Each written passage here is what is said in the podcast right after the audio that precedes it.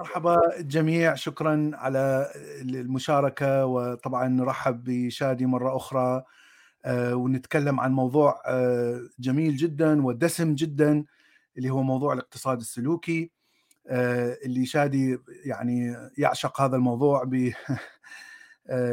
دائما يذكره في فيديوهات وفي الحوارات. فخصصنا هاي الحلقة يعني فقط على هذا الموضوع، وهو يشبه بشكل كبير الموضوع اللي سويناه سابقا عن التفكير البطيء والسريع لكاينمان، وهو يعني مرتبط ارتباط مباشر بذلك الموضوع. فرح نشرح في البداية ما هو الاقتصاد الكلاسيكي، وكيف يعني يفسر الاقتصاد أو معادلات الاقتصاد، موديل الاقتصاد الكلاسيكي، كيف يفسر السوق، كيف يفسر توازن السوق، دورة رأس المال، تعامل الايجنتس أو البشر فيما بينهم عندما يشتري، عندما يعني يتعامل مع سوق البورصة، سوق الأموال، الأسهم إلى آخره. وما هي الثغرات والمشاكل في هذا النظام الاقتصاد الكلاسيكي، وكيف يعني يشرح الاقتصاد السلوكي أو يفسر لماذا تحدث هذه المشاكل التي هي طبعا تكون غير منطقية يعني ولا تتوقع من البشر كعاملين أو كايجنتس داخل هذا الموديل أنهم يتصرفوا بشكل منطقي داخل هذا الموديل. طيب تفضل شادي. يا مساء الخير جميعا، وتحياتي لصديقي بلال وتحياتي لجميع متابعينك. مقدمة قصيرة لمدة ساعتين.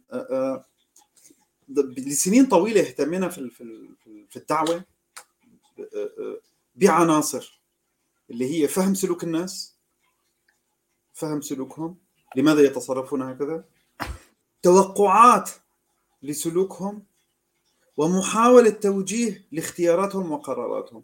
كيف أستطيع أن أجعله يختار فكرة كذا، أو حتى توجيه قناعاته، شلون أستطيع بأنه أقنعه. هذا الشيء تطلب منا بأنه ندرس أمور كثير، وأي واحد بتعجبه الأمور اللي بيطرحها بلال أو ربما اللي بطرحها أنا بقناتي حيسمع أسماء علوم كثير، ولكن ربما يتفاجأ مثل ما تفاجأت أنا أنه في بعض مضمارات العلم التي تجتمع فيها المخلفات أو تجتمع فيها النتائج التطبيقية لكثير من العلوم الأكاديمية المعقدة اللي صعب أنك أنت تدرسها كلها. علم النفس المعرفي، وعلم النفس العصبي، وعلم الاقتصاد العصبي إذا حدا سمعان فيه، أمور كثيرة جدا، حتى نظرية التطور، قضايا لا تنتهي. ولكن مش حتنتبه بأنه في علوم تجمع كل هذه النواحي في تطبيقات عملية واستفادة منها بشكل عملي، مثل التربية. فأي إنسان غير مختص ما له مضطر يدرس علم النفس، علم الاجتماع، وعلم النفس الاجتماعي، وعلم النفس المعرفي، وعلم النفس التطوري، وألف شغلة. إذا بتدرس التربية حتاخد الجوانب التطبيقية لكل هالعلوم، ومن هالعلوم القوية جدا اللي ربما من وجهة نظري كشخص متعاطي مع تغيير أفكار الناس أيضا يوجد لديك، وهذا ما وجدت، علم الاقتصاد السلوكي يمثل قمة الاستفادة من فهمنا لعدم فهمنا أو من فهمنا لإشكاليات الإدراك البشرية، وهذا ما يتعاطى معه علم الاقتصاد السلوكي. وبالتالي أنت رح تستوعب، بتقول لحالك الآن أيوة هلا فهمت عليكم، مين أكتر واحد بهمه يعرف أنا شو أختار؟ أنت شو دخلك باختياراتي يا أستاذ بلال؟ أنا شو بيهمني باختياراتك؟ أنا رجل أعمال وعندي بضاعة، وكل ما بقدر أتوقع عدد الشريحة اللي بتشتري الآيفون تبعي، كل ما هعرف بالضبط قديش أطرح على السوق. بس ولكن أنا إذا بقدر أخلي ناس أكتر تشتري من خلال لعبة نفسية، فأنا رح أنبسط أكتر، ولو ألعب فيك 5 ثواني. هال5 ثواني استثارتك وخلتك تشتري آيفون ب1,000 يورو. وعجبتني هالكلمة، علم النفس. طب شو رأيكم ندمج علم النفس بالاقتصاد؟ لأنه في عنا نظرات قديمة ما عبتخلينا بصراحة نقدر نتنبأ بسلوك الفرد بشكل صحيح. النظرات القديمة بالاقتصاد.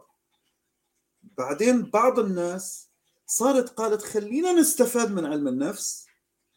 هل بنقدر إذا دمجناه مع الاقتصاد وبدأنا الآن بناء على هالقناعات الجديدة اللي اسمها علم اقتصاد سلوكي، خلينا نتنبأ الناس رح تشتري أكثر ولا أقل؟ شو ردود فعل الناس؟ هل التنبؤ حيكون أفضل؟ تفاجأوا بأنه التنبؤ حيكون أقوى بكثير ونتج شيء وبدأ يتطور اسمه علم الاقتصاد السلوكي. نعم هو صحيح فيه سيطرة عليك بس، ولكن أظن بأنه في فائدة لك. فصديقنا بلال هو سوف يعني يتحمل هذه المشاق ويشرح لنا هذا العلم بشيء من التبسيط، وربما مش كل الفقرات يعني، بس ربما أمور ضرورية بأنه نعرفها. فتفضل صديقي بلال. طيب نشرح بالبداية يعني ولو بشكل بسيط طبعا ما هو الاقتصاد الكلاسيكي، نظرية الاقتصادية الكلاسيكية. طبعا كلام بسيط جدا، نحن لسنا مختصين أكيد وهناك كثير من التفاصيل، لكن بشكل مختصر وبسيط الاقتصاد أو نظريات الاقتصاد تفترض أن البشر أو الإنسان هو كائن منطقي دائما يحاول أن يزيد الربح أو يستعمل أو يستغل أقصى ما يمكن المال الذي يمتلكه حتى يشتري البضاعة التي يستفاد منها أكثر ما يمكن. وهذا الشيء بشكل أو بآخر يكون ناجح في تنبؤ كيف يتصرف البشر في يعني متغيرات الاقتصاد. بمعنى بشكل بسيط، بمعنى أنا عندي مبلغ معين وأحتاج إلى ملابس، فمن الطبيعي راح أشتري الملابس اللي فقط يعني تكون أرخص من المبلغ اللي أمتلكه.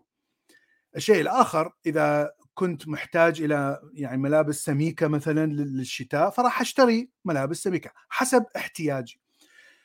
فمن غير منطقي أن أذهب إلى السوق وأشتري مثلا قبعة أو هات بمبلغ عالي جدا يعني فقط لأنها أعجبتني، وأنا محتاج إلى مثلا بالطو أو محتاج إلى شيء للشتاء.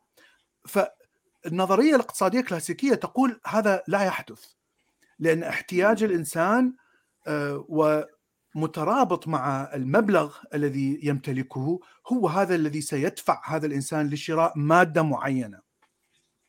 طيب الشيء الآخر الذي تشرحه نظرية الاقتصاد الكلاسيكي هو التوازن، توازن السوق. دائما إذا كانت هناك نفس البضاعة مثلا ذهب موجود في كل مكان في العالم، إذا كان سعر الذهب في أمريكا أقل من سعر الذهب في بريطانيا، فمن الطبيعي أن هناك ناس سوف يذهبون إلى أمريكا يشترون هذا الذهب ويبيعوه في بريطانيا لأنه بعد هذه العمليات سوف يتساوى، لأن هناك سيصبح شراء كبير من الذهب في أمريكا فسيرتفع سعره، فبالنهاية سيصبح توازن ما بين سعر الذهب في أمريكا وفي بريطانيا.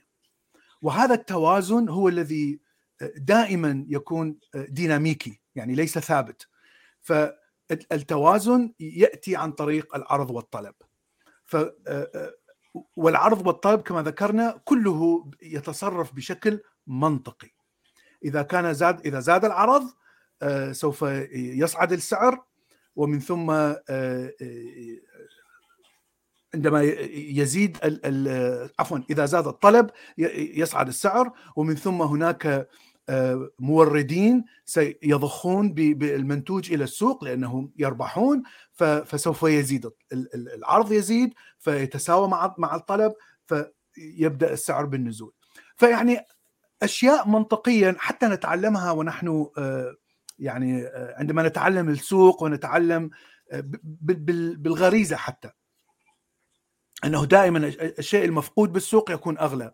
عندما يضخ هذا المورد يضخ هذا الشيء في السوق فسوف ينزل سعره.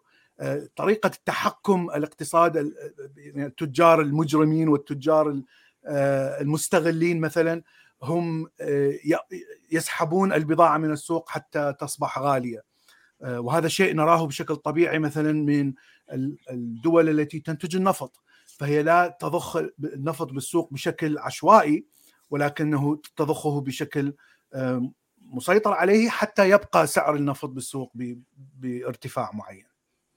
هذا كله كلام اقتصاد كلاسيكي ليس له علاقة بالسايكولوجي، ليس له علاقة بعلم النفس، ليس له علاقة بكيف يتصرف البشر في حالات معينة بطريقة غير ربما منطقية. ربما نحن نستنبط استنباط بأنه في عرض وطلب، هذا هو بالاقتصاد الكلاسيكي، القضية قضية عرض وطلب.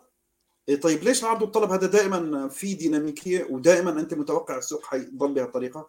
بسبب أنه الناس بتحاول تحقق فوائد، وبالتالي نستنتج بأنه اعتمادنا على وعي المستهلك، على وعي المستهلك أو هو إيكونومي، أنا بعتمد على نظرية رجل الاقتصاد أو هيك، وبالتالي طبيعي لازم يضل يصير هيك إذا كترنا إذا قللنا، لأنه المشتري والمستهلك والمستثمر هو كائن واعي، كائن واعي وكائن منطقي، فيقول أنه دائما يحاول أن يستفيد أقصى استفادة من السوق. فهذا هو تعريفه للإنسان الاقتصادي أو الهومو إيكونوميك. فيعتبر كل البشر هم يعني agents أو عملاء يكونون تصرفهم منطقي بالنسبة لهذا الموديل للاقتصاد. يعني احنا نشوف ان هذا الموديل يكون ناجح نوعا ما في تفسير مثلا اذا صار اقتصاد ازدهر، اذا لم يزدهر، اذا يعني مثلا صار هناك مشكلة في الاسواق العالمية الى اخره. يعني الى نوعا ما هذا الموديل ناجح وليس فاشل، ويعني بدأ الموديل بالتطور منذ آدم سميث، كتابه المشهور ثروة الأمم، طبعا كتاب عظيم جدا أرسى أسس الاقتصاد الحديث. وحتى في القرن العشرين عندما يعني أدخلوا الباحثين معادلات رياضية وأصبح الموديل معقد إلى درجة بحيث يعني وصل إلى قمة التطور في الخمسينات والستينات. طيب خلينا نبدأ بمشاكل هذا الموديل. احنا كما ذكرنا هذا الموديل ناجح الى نوعا ما ويستطيع ان يفسر المشاكل التي تحدث في الاقتصاد وكيف يتصرف الناس، لكن لا يستطيع ان يفسر كل شيء. فهناك نقاط معينة تؤثر بشكل غير منطقي على تصرف البشر عندما يشترون او عندما يتعاملون مع السوق. احنا حطينا نقاط معينة اللي هي يعني أنا أعتبرها هي النقاط الأساسية، لكن هناك نقاط أخرى، هناك كثير من النقاط والأدلة التي تعطي تناقض ما بين سلوك البشر في الواقع وما بين طبعا النظرية الكلاسيكية. أهم نقطة بالنسبة لي، أهم نقطة هي ما تسمى بالإيموشنال إمباكت أو الإنداومنت إيفكت أو تدخل المشاعر في قرار الإنسان. طبعا قرار الإنسان معناها قراره في شراء أو بيع أو قراره في التعامل مع المال. هناك تدخل كبير لمشاعر الإنسان في القرار، وعندما تدخل المشاعر هنا في كثير من الأحوال يصبح قراره غير منطقي ولا يأتي لهذا الإنسان بالفائدة القصوى المالية المادية. وتحصل هنا مشكلة، إنه لماذا يتصرف هذا الإنسان بهذا الشكل؟ فهناك كثير من الأمثلة، ومن الأمثلة رح نفهم لماذا يتصرف الإنسان بهذا الشكل، وتعود إلى علم النفس وليس الاقتصاد. أبسط مثال، وأعتقد أن كلنا قد مرينا بهذا المثال، عندما أذهب إلى السوق لأشتري طعام للمستقبل، طعام لغد مثلا سأكله في الغد، سأكله الأسبوع القادم، إذا كنت جوعان في الوقت الذي أشتري به هذا الطعام هنا سوف أشتري طعام كثير لأنني الحالة النفسية أنني جوعان. فهناك شعور بالجوع، هذا الشعور يكون قوي بطريقة يؤثر على التفكير المنطقي. فإذا المشكلة أنك ستشتري طعام كثير قد لا تأكله كله وقد ترمي نصفه في الزبالة. فإذا أنت فعليا تصرف مال وتصرف أكثر من المال الذي تحتاج ويعني تخسر، هذه خسارة مادية. في الحالة الأخرى إذا كنت شبعان وذهبت لتشتري طعام، قد تشتري طعام أقل مما تحتاجه، وبهذه الحالة ممكن أن يعني أنت لا تستعمل المال اللي عندك حتى يعني تأخذ أقصى استفادة منه، وهذه الحالة العكسية. كلنا مرينا بهذه الحالة، أنا شخصيا مريت بهذه الحالة كثير من المرات، وكثير من المرات الطعام الذي أشتريه يعني أشعر بأني ممتلئ عندما آكل هذا الطعام ولا أستطيع تكملة لأن اشتريت كثير من الطعام. طبعا هذه مثال بسيط قد لا يؤثر بشكل أساسي على الاقتصاد مثلا، لكن هناك كثير من الأمثلة الأخرى. أبسط مثال آخر ما قالوا شادي هو عندما يعرض الشخص بطريقة الإعلان كيف أؤثر على مشاعر المتفرج وكيف أستطيع أن أخذ منهم الأموال التي أريدها بطريقة عرض وبطريقة التسويق. وطريقة التسويق تحدد نجاح بيع البضاعة أو فشل، مع أن البضاعة هي نفسها لم تتغير. فمثلا كل الإعلانات التي تتحدث عن تبرع مثلا لمستشفى، إذا كانت الدعاية تتحدث عن شخص معين، فتاة، طفلة، طفل يحتاج إلى يعني تبرع حتى تعمل عملية، التبرع سيذهب للمستشفى، المال لا يذهب إلى الطفل، نحن نعرف هذا، المال سيذهب إلى الطبيب وإلى غرفة العمليات وإلى آخره. لكن عندما تظهر صورة هذا الطفل البريء المريض، فهناك تفاعل أشد بكثير من المتفرج حتى يدفع مبالغ. لكن إذا نفس الطلب للتبرع لنفس المستشفى وبنفس المبلغ، لكن هنا أنا لا أعرض صورة طفل مريض، لكن أعرض أن المستشفى تحتاج إلى مبالغ حتى تصلح مثلا غرفة عمليات، حتى تصلح جهاز أشعة، وهذا الجهاز هو مهم جدا بلا بلا بلا حتى ننقذ حياة أطفال لاحظ أنني أتكلم عن المرضى وكأنهم أرقام، ولا أشخصن ولا أظهر شخصية واسم لمريض معين وصورة لمريض معين، فقط أتحدث عنهم وكأنهم أرقام مجهولة. هنا تلاحظ أن تفاعل الناس مع هذا الإعلان يكون أقل بكثير، وهذا أثبتت بالتجارب.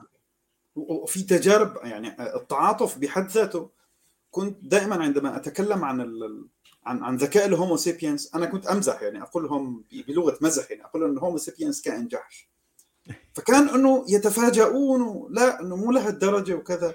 فأقول لهم أكبر دليل هو يعني التجارب حول التعاطف، التجارب حول التعاطف هي كافية. أحدها لو بنجي حتى على المضمار مثلا التبرعات، إذا أنت وهي صار فيها تجارب، لما تيجي تقول لهم مثلا يوجد 100,000 سوري، وهي صار فيها تجارب حقيقية، 100,000 سوري وضعهم كذا كذا كذا في المخيمات في الأردن وكذا وهيك، فأكيد كان في شيء من التعاطف. بس لما كان يكلموهم عن طفلة سورية صغيرة عمرها 7 سنوات كذا كذا، حتى لو بدون صور، كان التعاطف أضعاف أضعاف أضعاف. يعني مش مثل ما أنت عم بتقول مثلا نحن إذا بنستخدم أساليب نفسية مثلا في الترويج فبيفرق مثلا 8% أو 10%، لا نحن عمال نحكي عن عدة 100% عم بتصير.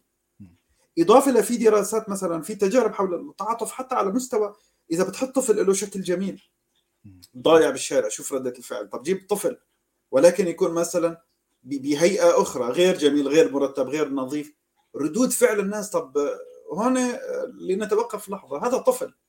إذا نحن البشر مهما اختلفنا بردود أفعالنا حسب ثقافاتنا وحسب تربيتنا والمنعكسات الشرطية اللي جواتنا، بس نحن أمام الأطفال والحيوانات الأليفة نحن واحد في العالم كله صح ولا لا؟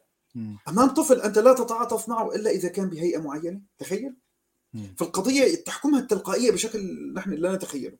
نعم، وهذا بسبب آليات نفسية. نعم، وفي أشياء أنت تتوقع يعني لأنك تعلمت هذه الأفكار وأنت طفل.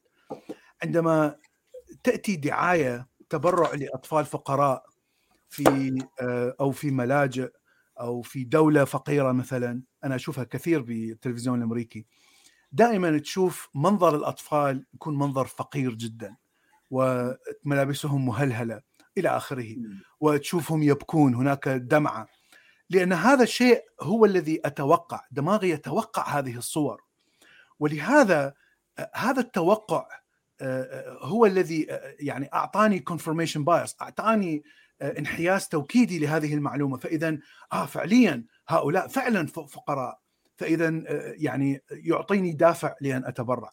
لكن إذا كانت الدعاية تستعمل أطفال لباسهم جميل ومرتبين ويضحكون ويقول هؤلاء فقراء ساعدوهم، راح يصير عندي مشكلة، لأنه الصورة يجب أن تكون مختلفة، ولهذا لن يتبرع مثل ما يتبرع إذا كانت الصورة متوقعة. أيوة نعم. وإذن نحن خلينا نتفق على قاعدة بأنه العواطف تؤثر على القرارات، والدليل يوجد كلمة نستخدمها كل يوم، كلمة عقلانية. شو هي العقلانية؟ العقلانية هي دائما القرار والتفكير بمعزل عن العواطف. ليش بالعواطف؟ لأنه العواطف بتخرب استخدام العقل لقدراته الخاصة اللي تعبان فيها أساسا. ما أي إنسان عادي لا له دارس منطق ولا له دارس أي شيء بهالقضايا هاي ممكن يشوف مثلا إنسانة تشتكي وتبكي أو كذا، فشو بيقول؟ يا جماعة تمهلوا، ما تخلوا العواطف تأخذكم. ليش؟ لأن نحن بلا شعورنا وشعورنا كلياتنا بأنه بصراحة العواطف تؤثر على القرارات. وأحلى مثال اقتصادي، وأنا كان يمر معي كتير وما كنت أتنبه له، إني لما أروح وأنا جائع أشتري أمور كثيرة جدا لا أحتاجها. نعم، إيش إيه؟ كميات كبيرة، وأنا عادة هالأمور أنا ما بأكلها أصلا. صرت فيما بعد أضغط على نفسي، أتنبه بإني أنا مضطر أنزل قبل ما أتغدى، مضطر بس، ولكن أنه لازم أكبح نفسي بقوة أنه ما أشتري الكثير من الأشياء. نعم. هذا يعني تدخل العواطف في التفكير يعني ليس شيء جديد، يعني هاي فكرة موجودة في العلم التطور النفسي أو علم التطور الاجتماعي. العواطف شيء أساسي في دفع الكائن الحي لفعل الأشياء المهمة حتى يعني يبقى على قيد الحياة، فما يسمى بالهوموستاسيس. فأنت في خلينا نقول في توازن شعوري معين، أنت يعني جالس ما عندك مشاكل، ما عندك جوع، ما عندك ألم، ما عندك كذا، لكن في لحظة معينة ستشعر بالجوع، فهنا راح تشعر هذا الشعور بالجوع، يعني راح يتم إشارات في الدماغ القديم، راح تبدأ بالعمل، راح تفكر أنه يجب أن أكل، فهنا التوازن هنا بدأ يتغير، لأن هذا الشعور بدأ يقوى ويقوى ويقوى إلى أن تقوم ب يعني بحث عن الطعام وأكل الطعام، وإذا تعود إلى التوازن. تجيك حالة أخرى مثلا إذا شعرت بالألم من شيء معين، فأنت يجب أن تبحث ما هو هذا الألم، ويجب أن تتخلص من المصدر، وطبعا إذا كان الألم بسيط فما دام تخلصت من المصدر ستعود إلى حالة التوازن. إذا الألم يحتاج مثلا صار تمزق عندك في الجسم، فإذا أنت تحتاج إلى أن تختبئ. طبعا نحن نتكلم عن الحيوان البدائي وحتى الإنسان البدائي قبل الحضارة، يجب أن تختبئ في مكان معين لأنك مصاب ولا تستطيع الهرب مثلا، فتختبئ في هذا المكان ساعات أيام إلى أن تعود هذا الجرح يلتئم وتعود إلى الحالة. فكل الغرائز اللي عندنا كلها مدفوعة، وحتى القرارات التي نأخذها مدفوعة بكمية المشاعر طبعا التي تأتي حسب تغير الظروف اللي حولنا. مهما تطور الإنسان، يعني اكتشاف الزراعة والحضارة والكذا والقوانين والأخلاقية والسياسية إلى آخره، نحن نبقى تحت تأثير هذه المشاعر البدائية، وهذا هو الشيء الذي نراه هنا الأشياء الغير منطقية التي يفعلها البشر من خلال تفاعلهم مع الاقتصاد، تفاعلهم مع المال. هناك تجربة أخيرة جابوا عدة أشخاص وأعطوهم صور أو فيديو لطلاب إعدادية، وسألوا من هؤلاء الأشخاص أن يتفرجوا على الفيديوهات ومن ثم يتوقعوا ما هو مثلا درجة هذا الشخص في نهاية السنة، يعني كم حصل على الدرجة في نهاية السنة في الامتحانات، بناء فقط على هذا الفيديو الذي يتكلم فيه هذا الطالب. أغلب الموجودين أعطوا أن الطلاب الذين يتكلمون بأسلوب مرح وينكتون في هذه الفيديوهات أعطوهم درجات عالية. طبعا هذا خطأ كبير جدا، لأنه الشخص المرح لا يعني أنه هذا شخص ذكي أكاديميا، لكن هذا ما حصل. فإذا نحن نعتبر النكتة ونعتبر المرح هو فعليا زيادة عندنا في الدوبامين، نشعر بنوع من السعادة، نوع من اللذة عندما نسمع النكتة أو الطرافة، ونشعر بارتياح، ولهذا سوف نعطي قرارات إيجابية أكثر فقط لأننا في حالة من السعادة البسيطة. وهذه يعني هذا الشيء بالذات الذي تعتمد عليه مثلا شركات الدعاية. أنت عندما ترى الدعايات لأي شيء، يعني ممكن يكون دواء، ممكن يكون سيارة، ممكن يكون فندق، حجز في فندق، إذا كانت الدعاية موجهة للذكور فسترى امرأة جميلة جدا وصدر كبير وكذا، شيء جنسي بحت،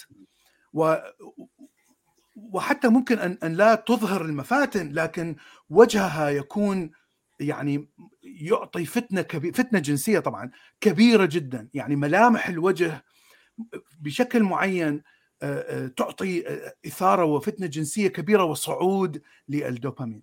إذا كانت الدعاية موجهة للإناث تكون للعكس، راح تشوف رجل مثلا عنده الفك عنده واسع، صوته يكون جهور غليظ جدا، العيون كبيرة إلى آخره. فهي ليست لها علاقة بالمادة الذي يعني يبيعونها، لكن هذه مؤثرة فقط لأنك تكون في حالة من السعادة البسيطة بدون أن تشعر. لأنه أنا يعني العفو منك، يعني حتى لدرجة إنه وصلت بعض السفاهة بالنسبة لنا، يعني أنا وأنت، يعني إنه دعاية عن معجون حلاقة وبعدين يطلعوا لك هيك رجل وسيم، يعني هيك بشعر بلحية مع نظرات العسكرية، يعني نعم معجون حلاقة وكل هاللحية، يعني نعم. يعني شيء واضح جدا أنه ليس لها أي علاقة، فقط للتأثير النفسي. والمشكلة أن التأثير النفسي يعني يحصل، حتى هناك دراسات تقول أنه حتى وإن صار عندك رد فعل وأنت تكره الدعايات وأنت تعرف أن هذه كلها محاولة لخداع الحواس، فقط رؤيتك لصورة معينة فيها اسم هذه الشركة سيبقى في العقل الباطن وسيبقى في الذاكرة. وإذا احتاجيت إلى هذه البضاعة في المستقبل، هذه الصورة الموجودة عندك في الذاكرة يعني سوف تتذكرها بشكل سريع جدا. يعني إذا أنا أردت أن أريد يعني أشتري مياه غازية كوكاكولا أو بيبسي، ودائما أرى دعايات كوكاكولا، مع أني أكره هذه الدعايات ودائما أضع التلفزيون على ميوت حتى لا أسمع أي شيء، فقط صورة كوكاكولا التي تظهر دائما أمام عيني، لا شعوريا عندما أذهب إلى السوق سأشتري كوكاكولا، مع أني أعرف أن هذه هو خداع للحواس. وهذه هي المشكلة الكبيرة في تدخل المشاعر وتدخل الدوبامين في يعني تغيير القرار من شيء منطقي إلى شيء غير منطقي. طيب، النقطة الأخرى هي ما يسمى ب self control و delayed gratitude، بمعنى أنك تقوم بعمل شيء معين حتى تحصل على الفائدة في المستقبل وليس الآن.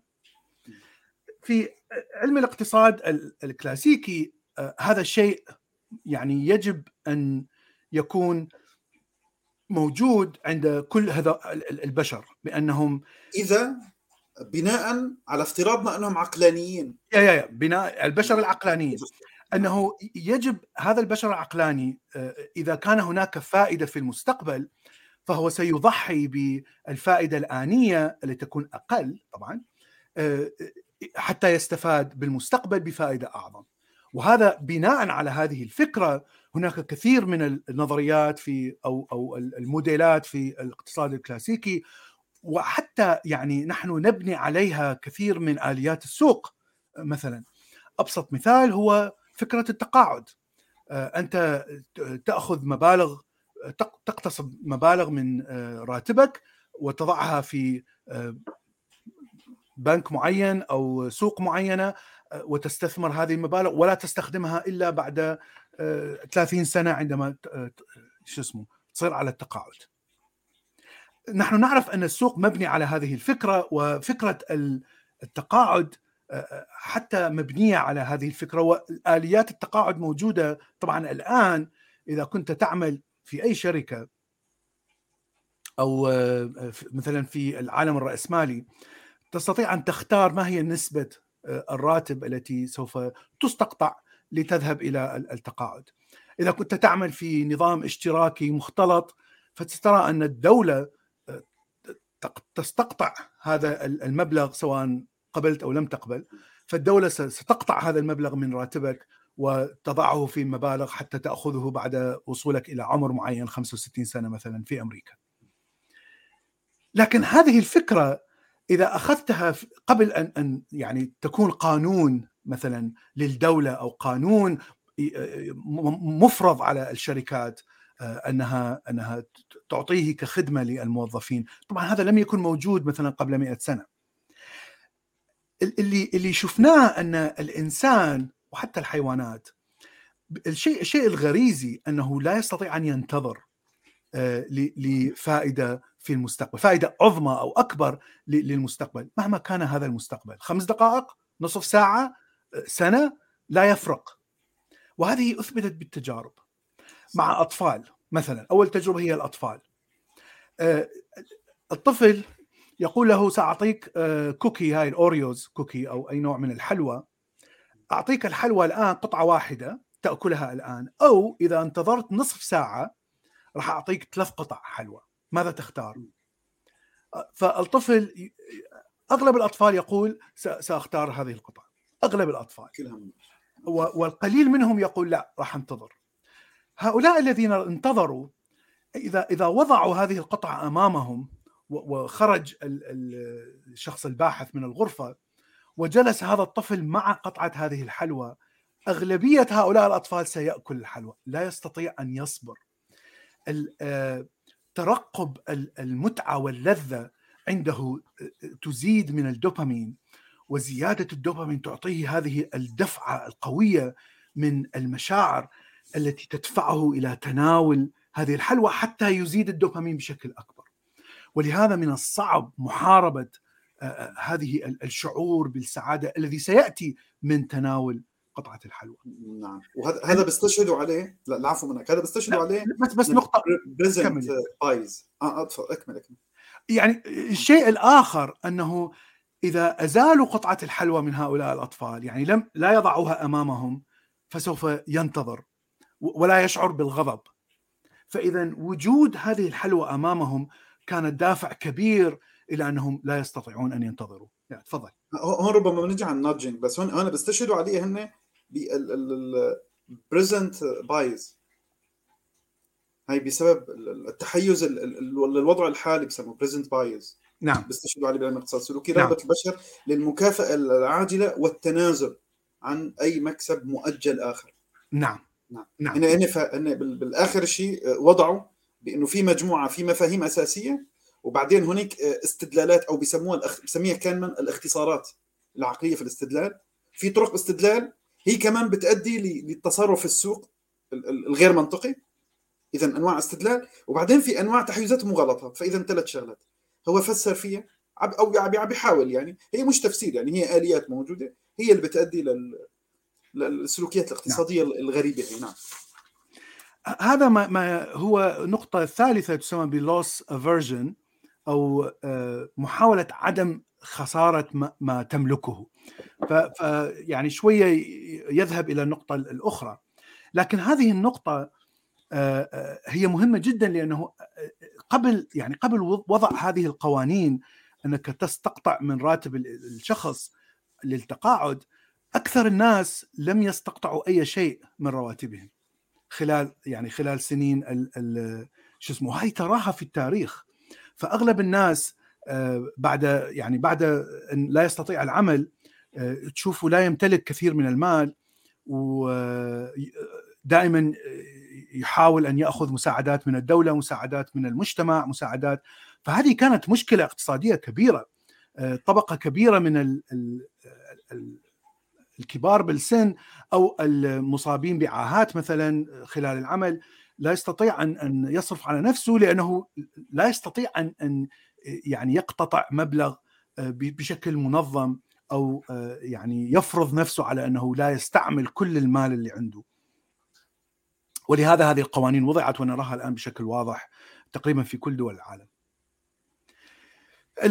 النقطة الأخرى اللي ذكرناها هو محاولة عدم الخسارة. أنت دائما تحاول أن تبقي على اللي عندك، اللي تمتلكه، حتى وإن كان إذا خسرت اللي عندك ستربح أكثر. يعني في حالات معينة، وطبعا هاي تراها دائما في التعامل بالسوق عندما تشتري بضاعة وتبيع. يعني هناك كثير من الحالات التي ممكن أن تطبق عليها هذا الشيء، أنه أنت تمتلك مال معين، لكن تستطيع بهذا المال مثلا أن تدفعه لخدمة معينة، حتى يعني بعد ذلك تستطيع أن تستغل هذه الخدمة حتى تحصل على مال أكثر.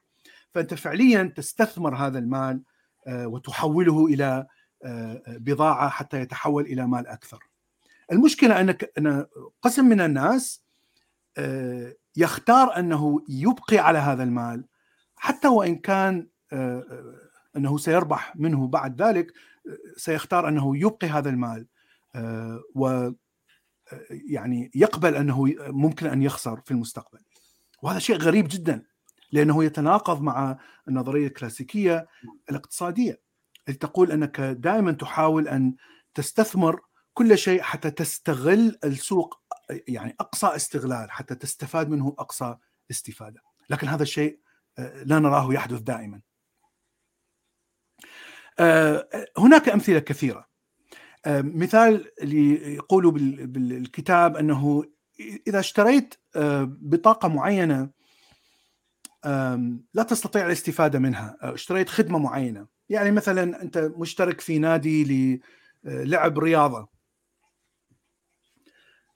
خلينا نفترض أن أنت اشتركت لمدة 6 أشهر مثلا، دفعت اشتراك مقدم ل6 أشهر. بعد 3 وأنت تستعمل هذه الرياضة، يعني أنت تحب هذه الرياضة وأنت تستعمل هذه فأنت تستغل المال بشكل يعني ممتاز. لكن بعد 3 أشهر صار عندك مرض، يعني كسر في الإيد كذا، صار عندك مشكلة جسدية بحيث لا تستطيع أن تمارس هذه الرياضة. هناك دراسة شافت أنه أغلب الناس سيستمر بمحاولة أن يمارس هذه الرياضة على الرغم من وجود هذا الألم مثلا، لوجود إصابة في الجسم، فقط لأنه لا يريد أن يخسر. يعني فكرة أنك دفعت خدمة وهذه الخدمة أنت تمتلكها الآن، لا أريد أن أخسرها حتى وإن شعرت بألم شديد، لكن سأبقى في ممارسة هذه الرياضة. وشيء غريب جدا، يعني أنت تفعل عكس مصلحتك، يعني مصلحتك في الصحية. فهذا الشيء نراه موجود في كثير من الأمثلة، عندما يعني تدفع اشتراك، عندما تشتري بضاعة مثلا لا تحتاجها تحاول أن تحتاجها بأي طريقة ممكنة، عندما تدخل الدول في حروب، يعني حتى هو يذكر حرب فيتنام، عندما تدخل الدول في حرب خاسرة تحاول أن تبقي على هذه الحرب، لأنها تعتبرها يعني مثل امتلكت نوع من الجين، يعني هي امتلكت نوع مثل ما تفعل روسيا الآن مثلا، احتلت هذه الأجزاء التي قالت أن هذه جزء من روسيا في أوكرانيا، مع أنها مع أن روسيا تخسر كثيرا اقتصاديا بسبب المقاطعة مع أوروبا، لكنها دائما تحاول أن تقول لا لكني ربحت هذه قطع الأراضي. نفس الشيء أمريكا في فيتنام، أمريكا تقول أنا أحمي الديمقراطية في فيتنام الجنوبية، كانت دولة فيتنام الجنوبية كانت يعني أمريكا كانت محتلتها وتحارب فيتنام الشمالية. فتمسك أمريكا في فيتنام الجنوبية غير منطقي، لأنك فعليا أنت تخسر هذه الحرب عندما تحسبها بأسلوب مادي. أنت فعليا تخسر هذه الحرب، أنت تدفع أرواح وأموال أكثر مما تأتيك فائدة من فيتنام الجنوبية. لكن أمريكا ظلت على هذا الحالة الغير منطقية الغريبة يعني عشرات السنين أو 15 سنة، إلى أن يعني خلص قررت أننا نخسر أكثر مما نربح. روسيا الآن تمر بنفس المرحلة، يعني نعم. هي حتى ستيفن كافي، خليني أقول لك، هو بيستشهد ستيفن كافي رجل إدارة بالآخر والأول، فبيقول لك مثلا هو يشوف من وجهة نظره بأنه أغلب مشاكل فشل الناس هي بأنها أساساً بتشتغل على عقلية الضرورة وليس الأهمية. يعني وبجيب مثال الرياضة مهمة، ما بنعملها، أوكي خلص في أمور هامة بالحياة خلص بدك تسويها، أيمتى بنلعب رياضة؟ بس الدكتور قالنا إذا ما لعبت رياضة قلبك حيصير فيه هيك، شرايينك هيك، فنخاف من الخسارة فنبدأ. وهذا عام يعمل بشر في ليس فقط هذا، كثير من الناس لا يمارس الرياضة حتى يصير عنده جلطة قلبية، يعني كلام الدكتور أو يترك الدخان مثلا. يعني كلام الدكتور حتى وإنذار الدكتور لا يؤثر. أيوة إذا ما شاف ضرر يصير. وهذا صار معي، يعني أنا كنت يعني بدين بشكل كبير، أوبيس، حتى ممكن تشوفوها بالفيديوهات القديمة. لكن لما صار عندي مرض السكر الآن يعني أجبرت أنه يجب أن أقلل من الوزن وأغير من الطعام، والآن امتنعت تماما عن مثلا الحلوى والآيس كريم وكل هذه الأشياء، وبدأت أقلل من وزني. فهذه يعني تعود إلى، أعتقد هي تعود إلى النقطة القبلة، واللي هي يعني عدم يعني ضبط النفس، ودائما أنك تنتظر إلى مكافأة أعلى، لكن يجب أن تمتنع عن أخذ المكافأة أو المتعة الآنية. لكن اللوس أفيرجن هو تفضل. لك كان صوتك عم بيقطع وما ما فهمت كتير. بس خليني بدي أجيب مثالين، طالما أنك أنت ذكرت النقطة الأولى، طالما أنك أنت رجعت ذكرت النقطة اللي قبلها، حتى بس أجيب مثال سريع كمان على عدم الخسارة مثل الصفقات. وهذا المرة أنا كنت أستغربه، يعني والدي مرة كان عنده مصاري، فبدنا نجيب سيارة تاكسي ونشغلها بحلب بس.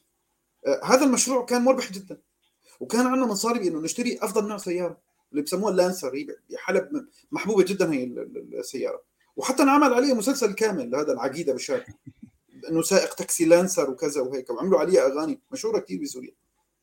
كان مجرد ما يقول طيب بلكي خسرت، يعني في احتمال أنه مثلا يكون في، يقول إيه طبعا مثلا ممكن يصيبها عطل أو كذا أو يعني، بس ولا كان مشروع رابح، مجرد أنه في احتمالية خسارة أنه كان يرفض. لك يا أخي كل شيء ممكن، بس يعني مجالات الربح والسيارة ممتازة وكذا، لا مجرد بأنه في يكون هذا الاحتمال اللي هو ما بنقدر نضبطه، كان يرفض تماما. أنا كنت أستغرب، وهذا كمان شفته بالاقتصاد السلوكي كمان بيحكوا أنه في كتير من الناس مجرد أنه يكون في احتمال خسارة ما بيقدر يركز على المرابح، أو ممكن يتخذ قرار مثلا يكون في مرابح كبيرة وخسائر قليلة، فبتلاقيه بيبتعد.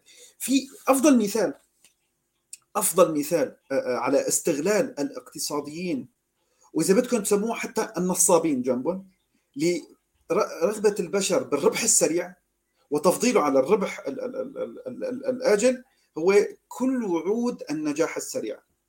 يعني حط مصرياتك عندي وبتجيك أرباح سريعة وكبيرة. هذا اي شيء سريع نحن بتلاقي بننخدع فيه بسرعه. لاحظ ممكن تقول لي لا بس في ناس بيعودونا بمرابح اجله وبناخذ معهم، لا نسبه وسرعه انخداعك بتكون اكبر بكثير. لذلك في عندنا شخص اول واحد بلش هالامور بسوريا اسمه الكلاس، بهالطريقه نحط مصرياتكم عندي وانا بشغلكم اياه وبعطيكم كل شهر 10% ومبلغ كبيره، نسبه كبيره مرابح بالشهر. خلال فتره قصيره قال اظن ما بتتعدى السنه، يعني بضع شهور 10 شهور او كذا، جمع من سوريا 40 مليار. والليره السوريه كانت امام الدولار، كانت قويه كثير الليره السوريه مش مثل هلا. 40 مليار خلال فتره قصيره جدا. وهذا الامر موجود في البيتكوين ومش عارف العملات الرقميه، اي شيء فيه وعود ربح سريع الناس تنخدع له. ليش؟ لاننا نفضل دائما الارباح السريعه. نعم ايوه، الجائزه السريعه. صحيح. هذا مثال كان لازم نذكره بالفقرة. نعم هذا شيء مهم، لأنه تقريبا كل نصابي العالم، نصابي اللي يأخذون الأموال للاستثمار، كلهم يعتمدون على هذا التأثير مثل ما ذكرت، وما يسمى بالبيراميد سكيم أيضا نفس الشيء، الهرم، نصبة الهرم. نعم. نعود إلى عدم خسارة ما تملكه. هناك كثير من التجارب التي موجودة في كتاب كاينمان التفكير البطيء والسريع، أنه يعطي اختيارات في مجال القمار. فهو يوضح أنك إذا تمتلك مثلا $100، فهناك مثلا احتمالين، ممكن أن تخسر $50 لكن ممكن أن هناك مثلا 50% أن تربح 300 إذا خسرت 50، أو إذا خسرت كل 100 هناك ممكن أن تربح $1000 إذا تلعب مثلا على الأوبشن الثاني. طبعا أغلبية الناس اختاروا الأوبشن الأول، الاختيار الأول، أنه فقط أخسر 50 حتى أبقي 50. هو يقول أنت إذا فكرت بهذا الموضوع تشوفه منطقي، مثلا أنه أنا أخسر فقط 50 وممكن أربح 100 أو ممكن أخسر 100 أو ممكن أخسرها لا أربحها، فإذا أنا في النهاية قد غلبت. لكن إذا لعبت هذا يعني إذا مارست هذه اللعبة مثلا 100 مرة 1000 مرة، الاختيار الثاني سيعطيك آلاف الدولارات، لأن احتمال اللعبة هنا هو 50%. فإذا أنت إذا لعبت شيء 50% بعد يعني عدة مرات، بعد 1000 مرة ستحصل على 50%. إذا لعبت 1000 مرة 500 من هذه 1000 ستحصل على $1000. نعم، هي خطأ المقامر. أنا أحاول أن أفهم هذه الفكرة. فإذا فعليا أنت ترتكب خطأ كبير فقط لأنك تحاول أن تمسك $50 فقط، لأنك ممكن أن تربح 100.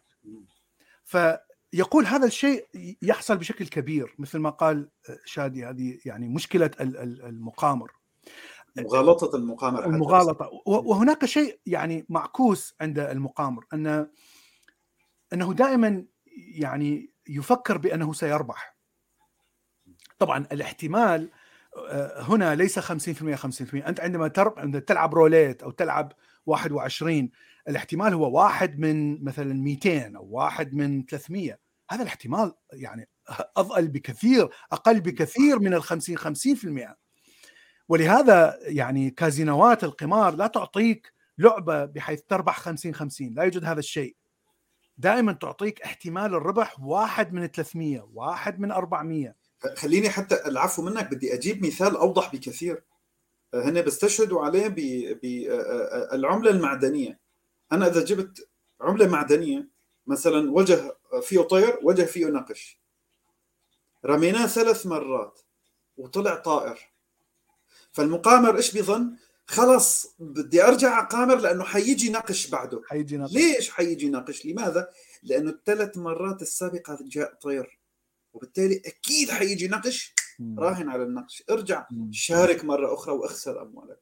وهو لا يدري بأنه حتى لو رجعت رميت 4 و5 و6 النسبة 50%. في النهاية ستقترب من 50%. ولكن هذا تحيز إدراكي وحساب غير منطقي. لو نحن عم نحكي الآن عن القضايا اللامنطقية التي سوف يستغلها الاقتصاد بعد شوي. نعم. فهي مغالطة المقامر. هو يظن بأنه لا صار كذا مرة اجى طير معناتها خلينا نناقش. سوف يأتي النقش. نعم. هي القطعة المعدنية بتقول حاضر تكرم، لا عيب صار 3 مرات طلع طير، لا عيب خلص أطلع نقش تكرم عينك. هاي النقطة تسمى illusion of profit، الخديعة، أنك تخدع نفسك بوجود ربح لكنه لا يوجد ربح، أو الربح ليس يعني الدرجة التي تتوقعها. ويعني المقامر هو يعني يعتبر دليل فعلا واضح وجميل، لكن هناك كثير من الأدلة الأخرى والتجارب التي يذكرها الكتاب. فيقول مثلا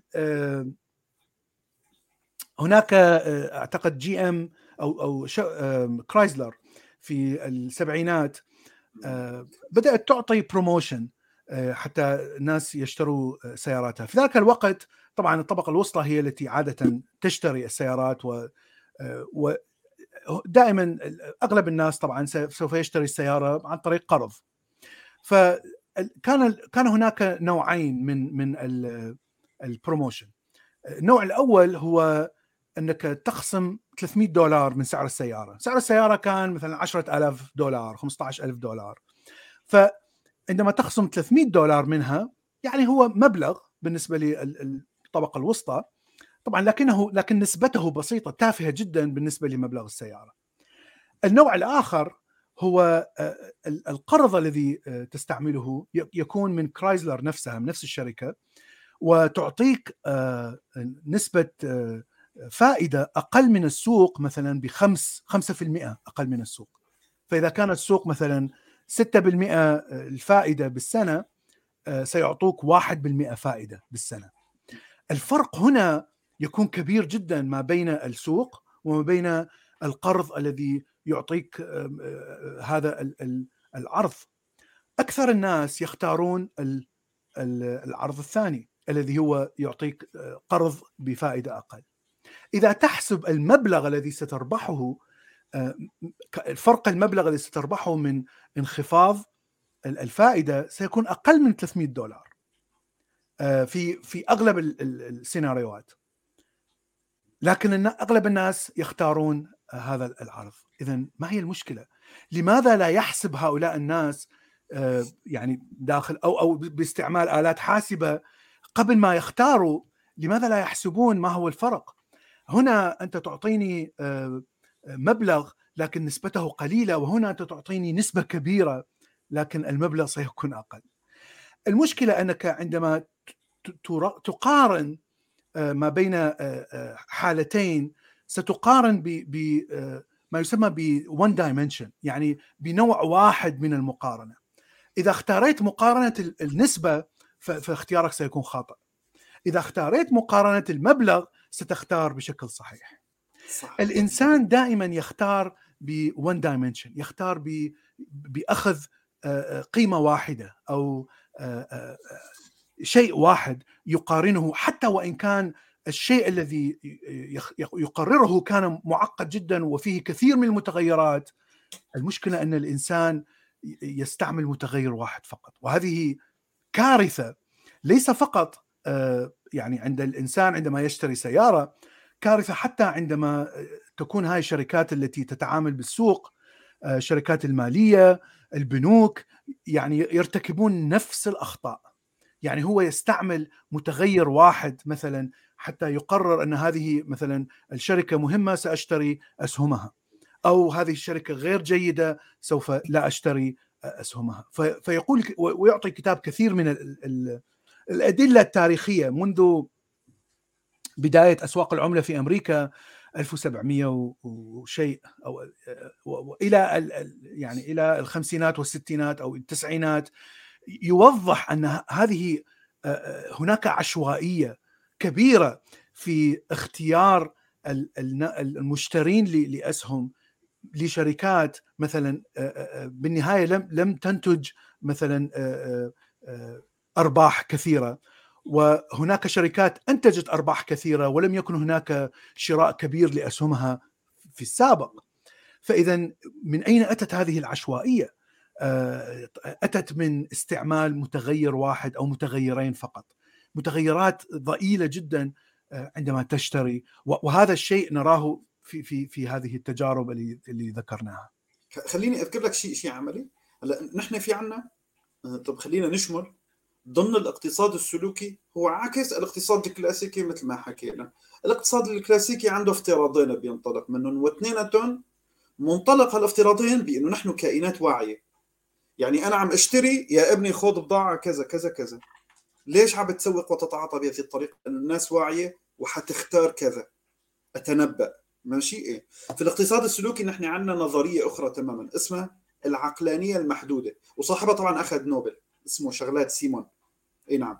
وهو بيقول لا لا لا، نحن اختياراتنا غير عقلانية، سببين صغار اللي هن العوائق المعرفية وهي كثيرة، 2 الوقت المتاح. وخليني أذكر لك مثال على قضية الوقت المتاح. يعني حتى نحن التفكير لأنه أنت ما عندك وقت إضافة للعوائق، وبالتالي عندنا إدراكات بتكون خطأ. مثل وقت بكتب لك حق السلعة 1.99 €، دماغك سيتعامل مع يا رقم صغير، عرفت كيف؟ أو مثلا بيجي بكتب لك مثلا هو بيكون شيء غالي، فبيكتب لك واحد الكرز 1.00 $، رغم أنه هو كاتب لك تحت 100 جرام فقط. احسب لي إياها على الكيلو، الكيلو 14 €، حق الكيلو رقم مرعب، بس أنت يورو هات الكيس مثلا لأنك ترى رقم صحيح. أنا هذا الأمر قرأته في كتب الاقتصاد واستخدمته صراحة، بس ما كان فيه كل هالمفاهيم العميقة، قرأته قراءة عامة يعني واستخدمته. كنت أشتغل بمكتبة اسمها الكشاف، موجودة بحلب إلى الآن، هي أشهر مكتبة في جامعة حلب أمام الجامعة. فأنا كنت أنزل المواد، وكان معروف اسمي فيها أبو إسحاق، تعرف كنت سلفي وكنت هيك بقى أبو إسحاق. فكنت أنزل مواد كتير، كنت أنزل فرع الكيمياء الحيوية السنة الثالثة لحالي. فالمهم جئنا السنة الثانية، فبدي أكمل مواد السنة الرابعة، قلت لهم أريد أن أرفع المبلغ. فقالوا لي لا طول بالك يا أبو إسحاق، نحن نعطي أساسا على الورقة القديمين اللي صلهم عدة سنوات، نحن نعطيهم 15 ليرة على الصفحة الواحدة. أنت بسبب أنه لك وضع خاص جدا، القضية لها علاقة بالتعاطف، كان في تعاطف معي لمشكلة معينة صارت معي، وأنا كنت عم بنزل بإحدى المكاتب، ففي إلهم مشكلة مع حدا فراحوا خربوا علي، وأنا طالب أحتاج إلى فلوس، وعملوا مؤامرة علي أنا ما يعني مظلوم فيها. فإجا صاحب المكتبة قال ماشي، أنا رح أعطيك مبلغ ما بعطيه لحدا، حعطيك 20 ليرة على الصفحة بس بشرطين كذا وكذا. قلت له موافق، واشتغلت وطلعت مبالغ جيدة. طب السنة اللي بعدها أنا أريد أن أرفع المبلغ، لا أنت بالأصل عم نعطيك مبلغ أكثر من كل الناس، 20 ليرة ما بنعطيها إلا للي بيكتبوا محاضرات على الكمبيوتر، والكليات فيها أعداد كبيرة مثل الحقوق. أنتم الكيمياء الحيوية كلكم على بعضكم 140 طالب فقط، مش مثل الحقوق 3000 طالب. يعني صديقي انتبه. قلت له طول لي بالك وصلي لي على النبي، أنا بدي ما بدي يعني أرفع كثير، بدي 22، هي مو 20 22. أتذكر يمكن كنت حامل ليرتين بس بالعملة السورية هي أصغر من حجم النصف، حتى النصف ليرة الليرتين هي أصغر منها بالحجم. عرفت كيف؟ بدي زيادة ليرتين، ليرتين أوكي ماشي. بس هالليرتين لآخر الفصل تراكمت بشكل كبير جدا، تتراكم. نعم 1000 ليرة كاملة، يعني تعتبر عفوا 2000 ليرة. لما نزلت أخذت على 1000 صفحة، أنا نزلت 1200. قلت له أنا مسامحك علي، ما عاد يقدر يطلب مني أتنازل أكثر، خلص ليرتين ضرب 1000 هدول نهاية خدمة لحالهم، ما عدا الأموال الأساسية. فكان دائما الخديعة بأنه هي الزيادة البسيطة هنا بيستصغروها، ولكن لأنه ما بينظر على الصورة الكلية، على المبلغ الكلي ما بينظر له. نعم وهم كانت الخديعة. نعم. وهناك مثال آخر بالكتاب، يقول ميسيز السوق المشهورة والمتجر المشهور في أمريكا العالم كله اللي يبيع ملابس وأدوات مطبخ، فيقول أعتقد في 1970s أو 1980s، فيقول ميسيز عادة يبعث بكوبونات لكل المشتركين والناس اللي عادة يشترون منه. الكوبونات عادة بها خصم، يعني إما مبلغ وإما نسبة من أي بضاعة تشتريها أو معظم البضاعات اللي تشتريها. ففي وقت معين ميسيز قرروا أنه إحنا ليش نعطيهم بس كوبونات، خلي نوقف الكوبونات ونعمل خصم دائمي على البضاعة اللي عندنا، يعني حتى نوفر طباعة الكوبونات، لأن الكوبونات اللي طباعتها تكون يعني مبلغ كبير بالسنة. فقرروا أنه يعني يدفعوا هذه الخطة، لكن الناس صار رد فعل عكسي، الناس توقفت عن شراء البضاعة بدون كوبونات، لأنهم قالوا لا احنا تعودنا وجود كوبونات حتى نشعر بوجود ربح عندما أشتري.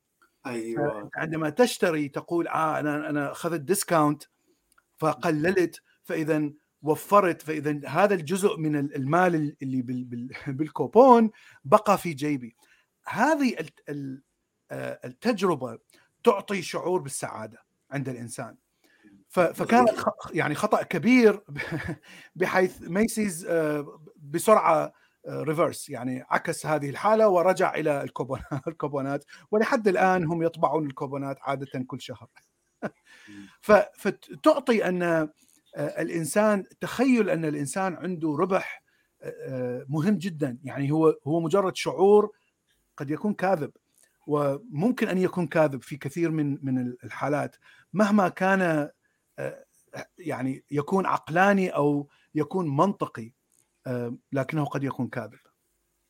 نعم، نظرية الإطار، يعني أنا أعطيك مظهره بسعر غالي جدا، بس بعدين نفسيا حاسس أنك أنت ربحت. ممكن تطلع على محل آخر تلاقي هذا نفس المنتج وبدون أي تنزيلات، وما في مجال التنزيلات، وتلاقي أرخص أساسا. هذه أيضا يذكرها، يقول إذا اشتريت بيرة من منتجع سياحي سعرها عادة تكون سعرها غالي، فأنت لا تعترض على هذا السعر، لكن إذا اشتريت نفس الماركة من محل بسيط خارج المنتجع السياحي، فأنت لا تقبل أن تدفع نفس الثمن، ستعتبرها يعني استغلال. هذا يعني ينتقل بنا إلى النقطة الأخيرة، وهي الأخلاق أو الحكم الأخلاقي أو الشعور الأخلاقي، الذي أيضا يؤثر على سلوك الإنسان عندما يتعامل مع المال. هناك دائما، طبعا البشر مثل ما نعرف دائما عندهم أحكام وأنظمة أخلاقية، خاصة عندما يعني بدأنا نعيش في مدن ونعيش سوية، وصار هناك نظام أخلاقي وقوانين اجتماعية وإلى آخره. فالبشر يجب أن يكون عنده نظام، منظومة أخلاقية. هذه المنظومة قد تكون يعني متوارثة، قد تكون تأتي من الحكومة، تأتي من أديان، بغض النظر هناك دائما منظومة أخلاقية. هذه المنظومة الأخلاقية تتعارض كثير من المرات بدون أن نشعر مع منطقية التعامل مع السوق أو الاقتصاد. فيقول أحد الأمثلة أن عادة إذا كما ذكرنا العرض والطلب، فكرة العرض والطلب، هذه الفكرة يعني متفق عليها، لا يوجد اعتراض على أنه يعني إذا هناك بضاعة قلت بالسوق فإنك ستدفع مبلغ أكبر حتى تشتريها، لا يوجد أي اعتراض على هذه الفكرة، حتى من ضمن الناس الأخلاقيين إلى آخره. لكن المشكلة إذا كانت الشركة التي تعطي هذه البضاعة إذا أعلنت أنها ستزيد سعر البضاعة إذا ما زاد الطلب وقل العرض، إذا أعلنت هذه الشركة أنها ستفعل هذا الشيء، سيكون هناك رد فعل شديد أخلاقي ضد هذه الشركة. فهناك تجربة أجريتها شركة أوبر. فأوبر مثل ما نعرف هو تطبيق أو آب حتى تأخذ تاكسيات. فيقول أن أوبر أعلنت أن من ضمن الخطة أو من ضمن الآب هناك معادلة، أنه إذا صار هناك طلب كثير في منطقة معينة على تاكسيات وعدد تاكسيات أقل بشكل كبير، فإنها ستزيد من سعر التاكسي. ويعني وضعت هذه الزيادة داخل التطبيق، داخل الآب. مدينة نيويورك عندها قانون ضد هذا الشيء، قانون يقول أنه لا يجب أن تزيد الشركات الأسعار فيما حالة إذا كان هناك مثلا أشياء استثنائية، كوارث اقتصادية، كوارث طبيعية، أي شيء استثنائي. فنيويورك رفعت قضية ضد أوبر، قالوا أن أوبر ستستعمل هذا الاستغلال في أي كارثة طبيعية أو كارثة اقتصادية. اتفقت أوبر مع مدينة نيويورك على أنهم سيضعون سقف للزيادة أولاً، ثانياً أنهم سيتبرعون 20% من أرباح هذه الزيادة إلى مساعدات خيرية في إذا ما حصلت أي كارثة. هذه كانت الطريقة الوحيدة حتى أوبر تستعمل يعني هذه الزيادة. في حالة أخرى إذا أوبر لم تعلن عن هذه الزيادة مثلاً، وكانت الزيادة تعتمد على السوق، يعني تعتمد تماماً على هذه السوق، لأنه كثير من البضاعة مثل الذهب، مثل الحديد، يعتمد تماماً على السوق. وحتى وإن حصلت كوارث اقتصادية وكوارث كذا، سعر المواد الأولية في السوق سيتغير سواء أرادت مدينة نيويورك أم لم ترغب. ولا يوجد قانون في مدينة نيويورك أن تحد من سعر الذهب مثلا في بورصة ناسداك أو بورصة وهي موجودة في نيويورك. لا يوجد قانون من هذا النوع لأنه يعتمد على حرية السوق. فهنا تناقض كبير ما بين قرار مدينة نيويورك أن تحد من خدمة أوبر ولا تحد من أسعار المواد الخام مثلا النفط أو الذهب. فإذا يعني الفرق الوحيد أن أوبر أعلنت أنها سوف تزيد من السعر، وفي حالة النفط أو الذهب طبعا لا أحد يستطيع أن يعلن لأنه يتبع السوق الحرة. لكن الاثنين يعتمدون على العرض والطلب. زيادة النفط في السوق أو زيادة سعر الذهب أو النفط يعتمد على العرض والطلب بالضبط مثل المبدأ الذي وضعته أوبر. فتشوف هنا التناقض الذي حصل فقط لوجود هذا الشعور الأخلاقي أو الشعور بالعدالة عند الإنسان. وهذا الشعور هو الذي دفع الناس أن يقاطعوا تاجر معين لأنه يستغل الأسعار، أو يقاطعوا شركة معينة لأنها تستغل موظفيها مثلا وليس له علاقة بالبضاعة الذي تستلمها. هاي نلاحظها بشكل واضح عندما يقاطع المسلمين الشركات اللي كانت تتعامل مع إسرائيل في الثمانينات أو السبعينات. كوكاكولا السبعينات بنت معمل كبير في إسرائيل، كل الدول العربية قاطعتها بشكل تام. فتشوف كلهم حولوا إلى بيبسي، لكن عندما مصر وقعت السلام مع إسرائيل رجعت الكوكاكولا، عندما وقعت منظمة التحرير مع السلام مع إسرائيل رجعت كوكاكولا موجودة في الأسواق العربية. هذا المقاطعة كان يعني شيء أخلاقي أو شيء يعني مثل فرنسا لما ماكرون، ما بعرف لما ماكرون قاطع المنتجات الفرنسية بالضبط. يعني أنت تقاطع شيء قد يكون مفيد فائدة أكبر بكثير من ما تشتري منتوج آخر كإنسان، يعني كفائدة مادية لك، لكن فقط قاطعته لشيء أخلاقي أو لشعور أخلاقي. فهذا الشيء يعني يعترض تماما مع النظرية الاقتصادية الكلاسيكية، لكن تستطيع تفسيره من وجهة نظر علم النفس أو سايكولوجي الذي طبعا أخذه علم الاقتصاد السلوكي بشكل. هلا أنت حضرتك حاولت شيء بأنك أنت تقيم ماسك وقضية تويتر وأنه بدي يحط مصاري على التوثيق. نعم. حاولت تقيمه من هالمنظور مثلا؟ شو هذا الشيء يعني أصبح أكبر بكثير وانتشر بكثير. نضع حكم أخلاقي وليس حكم على البضاعة. انتشر بوجود التواصل الاجتماعي بشكل غير طبيعي. فمثل ما قلت، لوجود التواصل الاجتماعي، لوجود مجموعة صغيرة، نسبة صغيرة من العالم تكون أصواتها يعني قوية ويعني مؤثرة بشكل كبير على المنصات التواصل الاجتماعي. تشوف هناك هجوم شديد على ماسك. السبب ماسك تحول من الديمقراطيين إلى الريببليكان، إلى الجمهوريين. بدأ يحارب الديمقراطيين والناس الذين يؤمنون بالحرية، مو حرية عفوا، يؤمنون بالعدالة الاجتماعية، ومهاجمة ترامب وكراهية إلى آخره والعنصرية إلى آخره. لكن هؤلاء الناس يعني يأخذون هذه الأشياء يعني إلى أبعد الحدود، يعني حتى يعني هم حتى يمنعون حرية الرأي.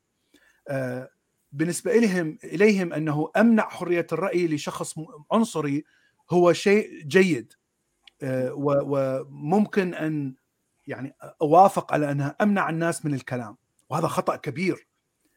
حرية الرأي مهمة جدا، مقدسة، يجب أن لا تمنع حرية الرأي. إذا كان هناك شخص يتكلم ضد مبادئك فأنت تتكلم وتناقض هذا الشخص وتحاور هذا الشخص. هذه هي الطريقة الصحيحة، هذه الطريقة الحضارية التي تبني حضارة. لكن هؤلاء الناس المسيطرين على منصات التواصل الاجتماعي يحاولون إسكات كل الآخرين. فماسك طبعا لأنه مليونير بليونير لا أحد يستطيع إسكاته، فتشوف حرب شعواء من هؤلاء الناس، ما يسمون بالووك والعدالة الاجتماعية وإلى آخره.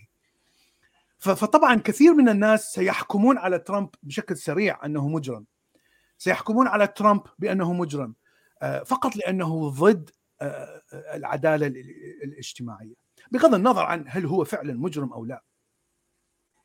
أنا لا أريد أن أضع يعني أحكام مسبقة، وضع الأحكام مسبقة يؤدي إلى أخطاء، وأخطاء منطقية كثيرة، وانحياز توكيدي وإلى آخره. هناك أسباب معينة لماسك أنه يترك هذا الجانب ما يسمى باليسار المتشدد ويذهب إلى اليمين، وقد يذهب إلى اليمين المتطرف حتى. هناك أسباب اقتصادية بالنسبة له، لأنه كاليفورنيا، هو كان في كاليفورنيا، وكاليفورنيا لديها ضرائب عالية جداً، وضرائب على العمالة وضرائب صحية وكذا، فكان يدفع كثير من الأموال. لكن عندما ذهب إلى تكساس هي نظام جمهوري بحت ويمين متطرف، فهو يعترف بنظام سوق حرة وأكثر من نظام اشتراكي، فلا يوجد أي مساعدات من الحكومة للأفراد. الفرد إذا كان فقير يأخذ مساعدات من المنظمات الخاصة، من الكنائس، من الجمعيات الخيرية، لا يأخذها من الحكومة.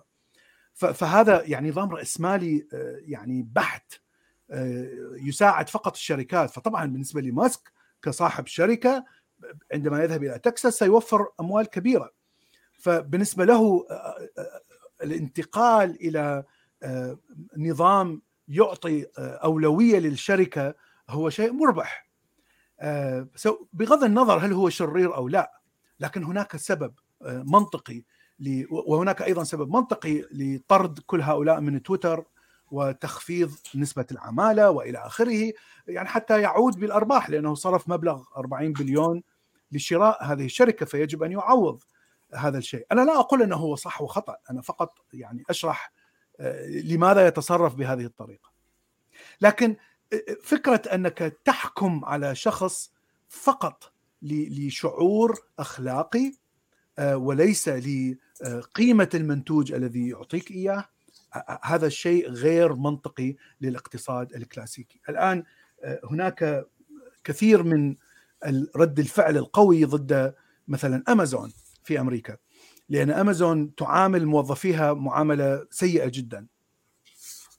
فنتيجة لهذه المعاملة السيئة كثير من الناس قاطعوا أمازون وبدأوا يشتروا من يعني مواقع أخرى.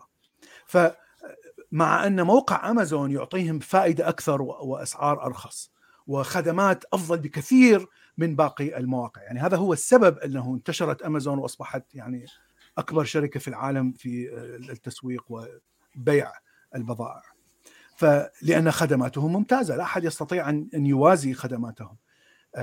لكن أنت ترى الحكم الأخلاقي الآن بدأ يؤثر على الاقتصاد، فلا تستطيع أن تقول أن حتى أنجح في السوق يجب أن يعني حسب النظرية الكلاسيكية الاقتصادية يجب أن أخرج بمنتوج، والمنتوج يجب أن يكون إما سعره أرخص مما موجود في السوق أو يكون كفاءته أفضل مما موجود بالسوق. يعني يجب أن يكون متقدم بشيء معين أو متغير معين عن ما موجود بالسوق. في هذه الطريقة سأنجح نجاح يعني كبير. هذا مثلا ونراه مثلا في آيفون. أبل أنتجت أول تليفون في السوق يكون بطريقة اللمس، يحتوي على كثير من الخصائص لم تكن موجودة في السوق، فنجحوا نجاح باهر. الآيبود أيضا، الجهاز الذي تسمع منه موسيقى. يعني هذه الأمثلة واضحة جدا على نجاح الطريقة الكلاسيكية الاقتصادية الكلاسيكية. لكن الآن ونحن في عصر التواصل الاجتماعي وعصر القرار والرؤية الأخلاقية أهم، حتى تكون أهم من المنتوج نفسه. ترى كثير من الشركات تبدأ بمحاولة تطبيق ما يسمى ب DEI Diversity Equality Inclusiveness، يعني المعاملة المتسامحة، المعاملة المتساوية، محاولة جلب جميع الجنسيات مثلا للعمل عندنا، نجلب الأسود، نجلب اللاتينوس، نجلب العربي، نجلب الجاي، نجلب الهوموسيكشوال، نجلب المتحول جنسيا إلى آخره. فشوف هاي الشركات الموجودة، شركات البرمجيات، أنا أراها الآن في وادي سيليكون فالي. كل هذه الشركات بدأت تطبق أو تعلن دعاية أنها تطبق هذه المبادئ، وأنها تحاول دائما بالمساواة والعدالة الاجتماعية وإلى آخره، حتى وإن كانت كذب. أنا أعتقد أنها أكثرها كذب، أكثرها مجرد دعاية وإعلان، لكن هذا الدعاية والإعلان تساعدها في كسب المبالغ من المستثمرين وكسب القروض من البنوك، لأن هذا هو الشيء المتعارف عليه الآن. حتى تستطيع أن تكسب ثقة الناس، ثقة المستثمرين، ثقة البنوك، يجب أن تمشي مع موجة العدالة الاجتماعية الموجودة الآن في أمريكا. وهذا شيء غريب جدا، ليس له أي علاقة بالاقتصاد الكلاسيكي. هذا كله اقتصاد سلوكي، يعني 100% اقتصاد سلوكي. الشركة التي تصرف أموال حتى تبني هذه الدعاية أننا نحن مؤمنين بالعدالة الاجتماعية، أنت تصرف فعليا أموال على شيء ليس فيه أي نتيجة للمنتوج الذي تضعه في السوق. يعني لا يوجد أي فائدة من هذا الكلام. هذا الكلام فقط فائدة دعاية وإعلانية، فائدة إعلان فقط على حتى الناس يشتروا هذا المنتوج، وليس تحسين لهذا المنتوج. لأنه بالآخر الناس لا تدري بأنه يعني أنه دائما مشاعرك هي التي تقودك، ونحن نعرف غالبا المشاعر مزيفة. مثاله بيبسي، pay every pence، ما بعرف إسرائيل. نعم نعم، هاي مثل كأنه مضادة. شوف كوكاكولا تحارب إسرائيل مثلا. إيش بهذا الشكل؟ ما بعرف. نحن أنهينا، أذكر أنا بعض النقاط ولا أنا خلصت النقاط. أوكي. إذا تحب تعقب. أوكي. أنا شفت بس ملاحظة يقول هل ممكن تطلب من ضيفك اقتراح كتاب؟ الكتاب موجود في عنوان الفيديو، في صورة الفيديو، وانا ساضع اسم الكتاب طيب انا راح اعطيك. لا انا حريحك لكن ايه، شادي عنده كثير من المصادر وكثير من الكتب. لا حريحك خالص انا من العمليه كلها. شو هذا؟ انا ناقص يعني ثواني. اوكي، هذا الرابط راح احط لك اياه انا هنا على الخاص بيناتنا، يا ريت تنزله. هذا المكتبه، ماشي. هذا مكتبه الكتب. هلا بس يدخلوا على مكتبه الكتب حيلاقوا رابط الحلقه اللي نحن عم نعملها، حيلاقوا الكتاب، بعدها حيلاقوا ملخص الكتاب بالانجليزي. هذا انستغرام، رابط تليجرام عفوا، تليجرام. أيوة، هي قناة الكتب. وحيلاقوا حتى حلقاتنا السابقة. يعني عملنا حلقة عن جوستاف لوبون، حيلاقوا رابط حلقتنا وتحتها كل كتب جوستاف لوبون مع الملخص تبعك. حيلاقوه باللغة الإنجليزية موجود، حيلاقوا النسخة العربية والنسخة الإنجليزية إضافة. بعدها حيلاقوا كل كتب جوستاف لوبون للي بيحب يطلع عليها. حلقتنا عن إيريك هوفر حيلاقوها مع الكتاب. أوكي. فكل حلقة حيلاقوا مثلا حلقتي مع ديفيد رجل كهف، كيف نتعلم الفلسفة، والكتب اللي ذاكرينها حوالي 40 كتاب حيلاقوها منظمة مثل ما ذكرناها بالحلقة تماما.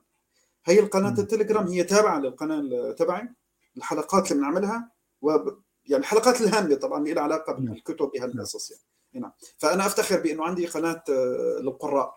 أنا ممتاز. نعم، وحضرتك لازم يكون عندك قناة لأنه أكيد أغلب جمهورك من القراء أكيد يعني. نعم نعم نعم نعم. طيب خليني هيك أعرض شغلات سريعة. نعم. فأنا مريحكم، أنا بس تدخلوا على قناة تليجرام حتلاقوا كل شيء جاهز بدون ما تعذبوا وتنزلوا براحتكم يعني. طيب أوكي. خلينا نقول نحن بدأنا مع آدم سميث. الاقتصاد السلوكي أحد تميزاته الكبيرة لأنه يستطيع أن يجيب أكثر على سؤال كيف يتم تعزيز قدرة علم الاقتصاد على التنبؤ. أوكي، هذا السؤال تحطه تحت 10 خطوط. قلنا الكلاسيكي، الاقتصاد الكلاسيكي والنيو كلاسيكي والماركسي وغيره كلياته بيعتمد على عقلانية العميل وعقلانية المستثمر. يعني لاحظوا نحن اليوم ما حكينا عن عقلانية المستثمر، نحن اليوم ما تكلمنا عن الآثار النفسية في التسويق، ما تكلمنا عنها، رح نذكر قصة صغيرة هلا بعد شوي أنا حذكرها يعني. أوكي طيب. أما الاقتصاد السلوكي لا، عنده نظرية اسمها العقلانية المحدودة. لا، الناس بقراراتها الشرائية بل بقراراتها العامة هي غير عقلانية. أوكي، فإذا هي بتستخدم مثل ما قلنا أغلب البشر بيستخدموا مسارات مختصرة، وهذا مهمة الاقتصاد السلوكي، هو رسم المسارات المختصرة للقرار. يعني الإنسان لما بيكون مبهور وموجود وعم يشتري بيستخدم أسلوب تفكير مختصرة، ونحن بنعرف بنحب ناخذ أبسط الطرق للوصول للنتائج، ما بنحب نفكر كثير، التفكير مرهق. نعم، الدماغ كسلان، يحاول دائما أن يبتعد عن التفكير والتحليل يعني لأنه تقصف طاقة. نعم نعم، وهذا يستخدم يعني مثال قضية الاختيار هو من المعضلات القديمة جدا في الفلسفة، يعني الفلاسفة طرحوها، فلسفة معضلة الحمار، معضلة القطار، فيها كتير شغلات بتدخل فيها أمور معقدة جدا، عرفت كيف؟ حتى كان خطر على بالي أذكر لك واحدة عن ريزيدنت إيفل حذكر لك إيه. فأنه أنا إذا كان أمامي مثلا أنا أريد أن أشتري موبايل، أوكي طيب، إذا عندي موبايلين أو كمبيوترين عملية الاختيار بتكون بسيطة. طب لو حطيت أمامك 6 كمبيوترات بس زاد العدد عن 6، عادة الناس بتبدأ تدخل في الشلل التحليلي، بتصير عاجزة عن الاختيار. طب أنا ليش أريد أن أشل تحليلك، ذكائك التحليلي؟ شو قلنا التحليل؟ التحليل هو إدراك الأنماط المتشابهة، صح؟ وإيجاد الحلول. أنا بدي إياك ما تكون تحليلي وتفكر، صح؟ ليش؟ لأنه بدي أوجهك باتجاه قرار. بدك يعني أتخذ قرار بشكل حدسي، لأنه بس فكرت ما رح أختار، صح؟ يا عيني عليك، ما بدي إياك تقارن. لذلك أنا بجي بكتب لك ادفع 199 يورو بالشهر واحصل على هذه السيارة الكهربائية والهايبريد. أوكي؟ طيب أنت مالك عارفان أنه في شرط أساسي أنك بالبداية لازم تدفع $6,000 وبنهاية الدفع حتدفع 7,000 وفاصلة كذا؟ ما بكتب لك إنه مشان يوجه لك القرار، أنت بس يجيك العقد وحتوقع، ولكن الحياة سوف يختزل 90% من رفضك، فما ترفض فتضطر. فلاحظ بأنه هو دائما بيستخدم أساليب لحتى ينحي التفكير العقلاني. نعم. أوكي طيب. نعم. وبالتالي هن بيحاولوا يرسموا مسارات لهذه القرارات، هي كمان بلشت الأفكار. نعم. أوكي طيب. يعني خليني أجيب مثال هلا، معلش مثال سريع. إحدى سيارات شركات السيارات المستعملة، أوكي؟ نحن بياخدوا سيارة مستعملة بيرجعوا بزبطوها كأنه جديدة وبيبيعوها، ولكن خطرت ببالهم فكرة كيف نسوق، بدهم أساليب نفسية سيكولوجية يخدعوا فيها الناس، فخطرت ببالهم فكرة شيطانية. شو ريحة السيارة الجديدة؟ المحرك اللي لسه ما تجرب، البنزين الفريش، ريحة الجلد الفريش، الجلد المقعد. نعم. نعم. هل هذا ممكن؟ طبعا ممكن. يعني هلا نحن ككيميائيين تم عملية فصل 217 مادة كيميائية تسبب رائحة الخبز التازة الطيب اللي انت بتحبه، صح؟ وهذه لا يدركها الا الصائم المسلم، لانه يصبر على كل الأطعمة ما عدا ريحة الخبز التازة. 217 مادة تنفصلها، فما بالكم أبسط بكتير تعتبر. فعلا في كيميائيين حضروا هذه الرائحة وبدأوا يبخوا فيها السيارات القديمة اللي هم مضبطينها. نسبة الشراء ارتفعت، وأنا حأكون على ذاكرتي نسيت النسبة، ولكن النسبة كانت 600 أو 700%. تعطي وهم أن هذه السيارة بعدها جديدة. خداعة أنف المستهلك. نعم. هي اسمها خداعة أنف. فتخيل مجرد ما تجيك تتعامل معها كأنه جديدة. يا ابني هي السيارة قديمة ولا لا؟ وقديمة ومكتوب عليها وعم يقول لي إنه قديمة. طب ليش تعاطيت معها كأنه جديدة؟ مش عارف، حاسس إنه أنا جديدة. نعم. مثل ما إنه حضرتك بتحس بأنه فلان بسبب أنه هيك فلان هيك ملامحه كيوت، فبتحسه بأنه شخص مسلم مسالم وثقة، وبتروح تعطيه أسرارك وبعد شوي تكتشف بأنه شخص شرير، صح؟ نعم. خداعة في المستهلك. فإذا هي أحد التطبيقات. طيب، فإذا في نظرية العقلانية المحدودة يتم استخدامها ببراعة، إضافة لنظرية الاحتمالات والاحتمالات التراكمية. نحن بنقوم بعملية التقييمات، ما رح ندخل فيها. فإذا دانيال كانمان هو أحد حججه بالاقتصاد السلوكي الأساسية، أنه ليش الاقتصاد السلوكي هو الأصح من الاقتصاد الكلاسيكي والنيوكلاسيكي والماركسي وغيره، بسبب القيود المعرفية للبشر. فهو عامل هذه القيود المعرفية المتنوعة تقيد عقلانية القرارات. وفيكم ترجعوا لكتاب التفكير السريع والبطيء. فالتفكير البطيء يستخدم القدرة المعرفية والتركيز والاختيار، ونحن الثلاثة هدول من بعد أمرك ما بدنا هن. بدي الشخص يشتري السلعة بسرعة، يشتري السلعة ما يركز. أوكي؟ هذا الشخص اللي بيرفض يشتري كتير شغلات مفيدة ممكن تدر عليه أرباح بسبب أنه غالية وعم بيخدعوني. ليش 400 يورو؟ هو نفس الكائن البشري اللي بعد شوي حيشتري آيفون ب1200 أو 1400 يورو وما له أي منتج. يعني هل أنت منشئ محتوى عم بتطلع فلوس ما أبينه؟ لا، ولكن ما عنده. طب هل هذا أنت مركز؟ أنت هل اختيارك عقلاني؟ أجوبة. أما التفكير السريع يستخدم الاستدلال والاختصارات والقواعد العامة. فهذا الذي فالتفكير السريع يعطي حل سريع غالبا يكون غير منطقي وغير وبستشهدوا فيه على أزمة 2008 على فكرة. يعني طبعا خليني في انتقادات كثيرة على في استخدام لنظرية الدفع. هذا ما أنا مضطرين نحكي عنه كتير، أنتم ممكن تشوفوا يمكن في الدحيح عمل حلقة كاملة، ممكن هو ما بذكره بالتفصيل يعني نظرية الدفع، بس اسمها النادجنج بمعنى التنبيه أو الإثارة، يمكن هيك بالإنجليزي. مو هيك شفت لها عندك معاني؟ نادجنج يعني دفع الشخص بشكل بسيط لاتجاه معين. أنا لما بحط الطعام السريع بحطه بمكان، الطعام الصحي بروح بحطه جنب الكاشير. أسلوب الكتابة، إلغاء أي نوافذ، لأنه في أمور بتحسسك بقلة الوقت. وأنت دائما بتعرف أنك أنت بتدخل الماركت، خصوصا السوبر ماركت هون بأوروبا وبأمريكا هي ضخمة جدا. أنت بتكون داخل بدك تشتري معجون حلاقة مثلا، أو شفرات، أو مثلا كيلو موز من أجل الكوكتيل بعد الرياضة، تلاقي حالك حطيت 70 يورو.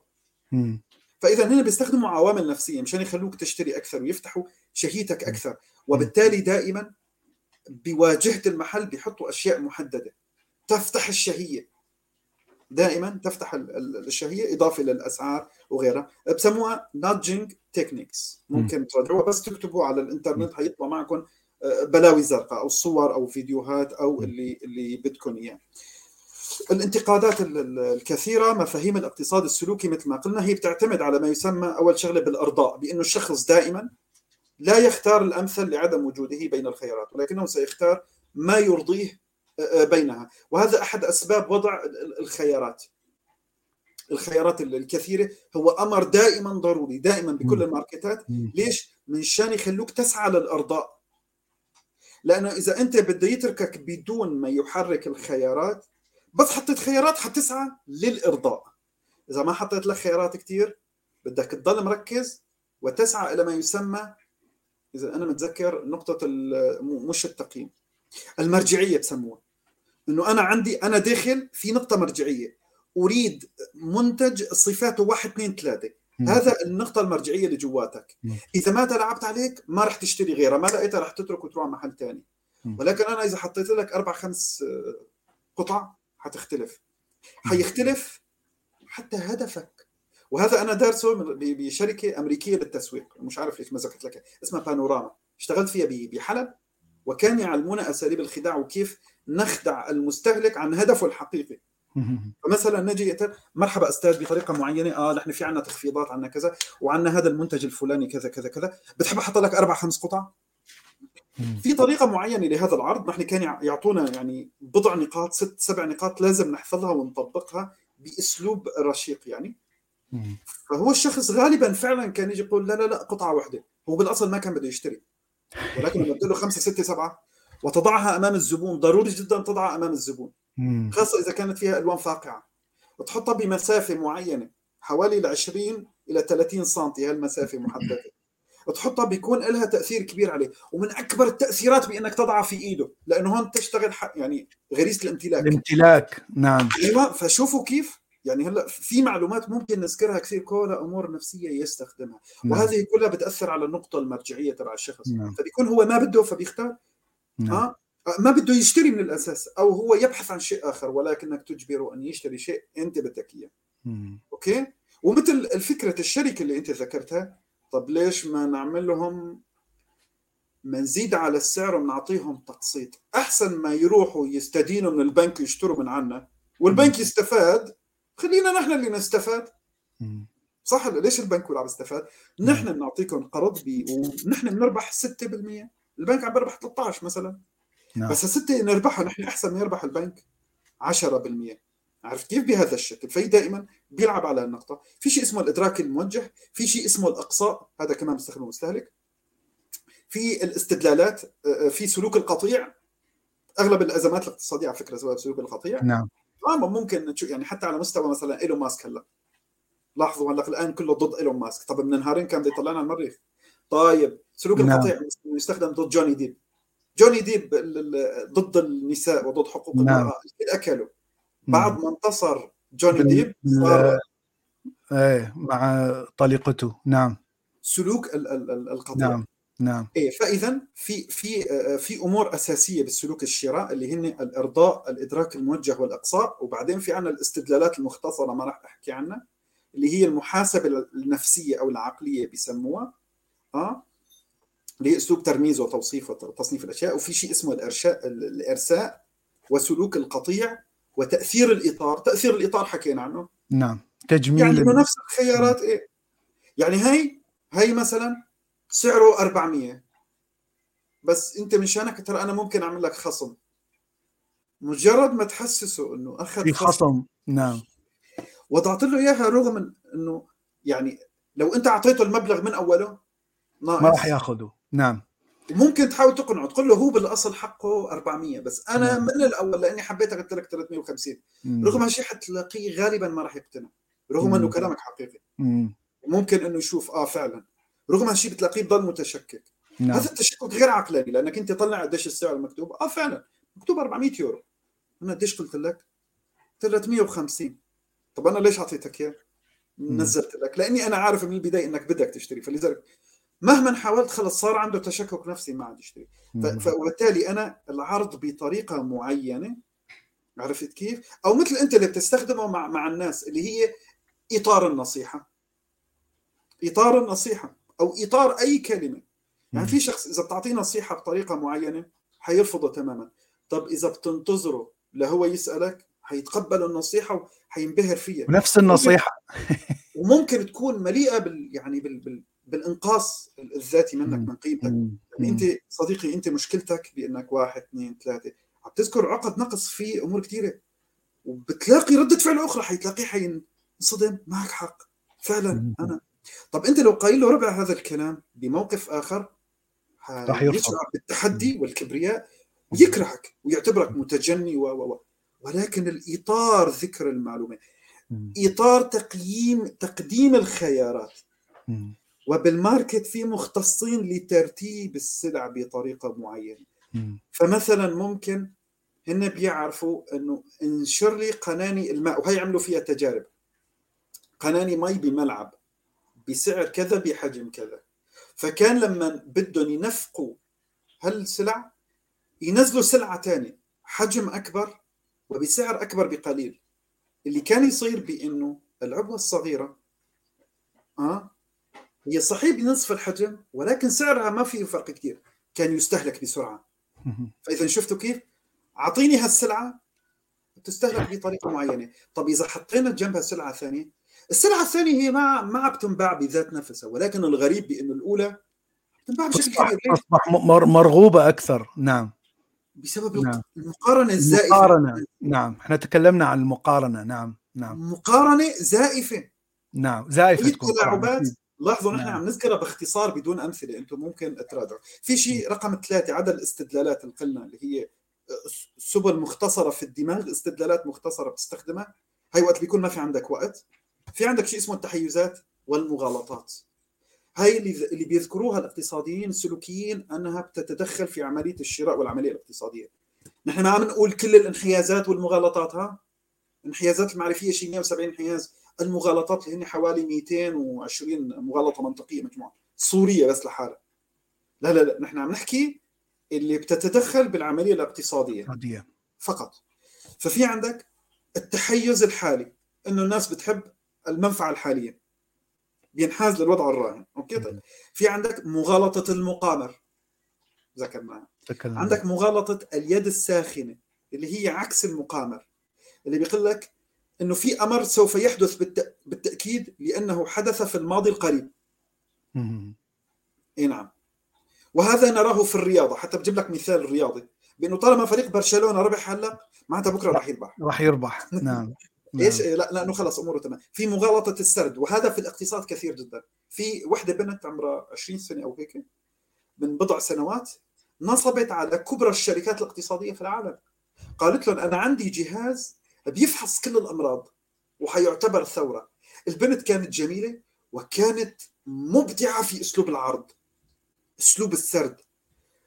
أسلوب السرد بيبان منطقي، وبالتالي حصلت على تمويل بمليارات كثيرة، وأصبحت أسرع مليارديرة في العالم.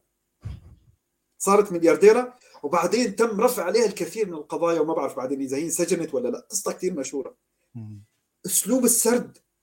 وكثير من الشركات هي معروفة بأنهم بيحصلوا على هذا التمويلات، بأنه أنا عندي فكرة 1 2 3، فمن خلال أسلوب السرد اللي مظهره منطقي، أسلوب العرض. نعم أيوة.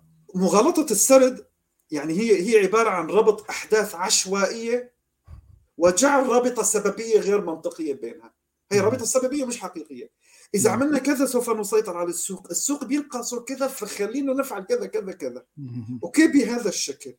مش عارف إذا حدا يا صديقي أقنع إيلون ماسك بشراء تويتر بنفس الطريقة، وأقنعه يضع 44 مليار على تويتر اللي على أولتون ما بيسوى أكثر من 20 مليار.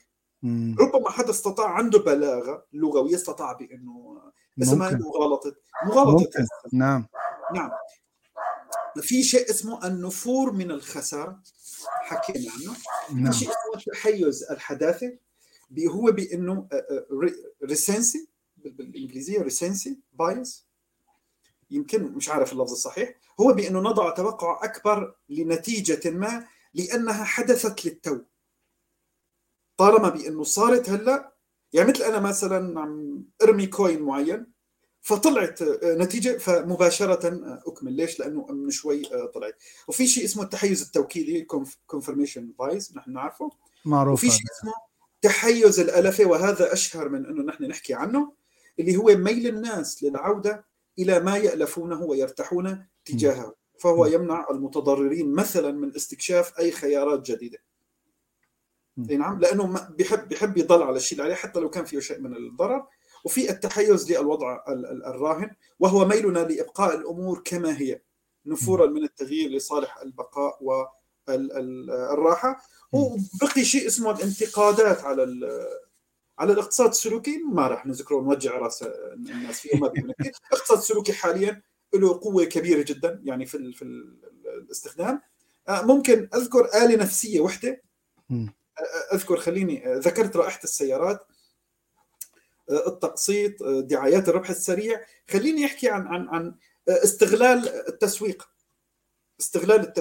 للحالة، وهذا الذي ترونه يوميا في التويتر، في غيره، في كذا. إنه هن شافوا، وأكثر شيء يعني فيسبوك أكد هاي النتائج من خلال دراسة ضخمة على البشر، آلية الناس بنقل الأخبار. بدأ التسويق يستخدم هذه الحالة النفسية بنقل بالدعاية. فمثلا شوف هذا الأسلوب بأنه شركة مرسيدس، هي القصة اللي نشروها بأنه في شخص رأى وهو فايق الصبح وجد بأنه بسيارة جاره اللي هي مرسيدس شعار المرسيدس عليه قطرات من الندى الصباحي، وبالصدفة هو مصور عنده كاميرا عالية الدقة فصورها ونزل الصورة على تويتر. فرأى الصورة مين يا حزرك؟ أحد العاملين في فيسبوك، عفوا في شركة مرسيدس نفسها. فقال هذه الصورة رائعة، فأخذها وعرضها على المسؤولين بالشركة، فتبنوها وعطوا لصاحب هذا الصورة سيارة هدية، سيارة مرسيدس غالية جدا $80,000، ويقال أنهم وظفوه عندهم وعطوه مبلغ إضافي. فأنا بقدر أأكد لك أنه مش هذا الشخص المصور اللي حصل على $100,000، إنما اللي حصل على $100,000 على الأقل هو صاحب اللي اخترع القصة، واللي بسببها انتشرت في فيسبوك وتويتر وكل منصات التواصل. وبحسبة بسيطة لهذه الدعاية اللي صارت لشركة مرسيدس، كانت تحتاج شركة مرسيدس أن تحط حوالي $7 مليار دعاية.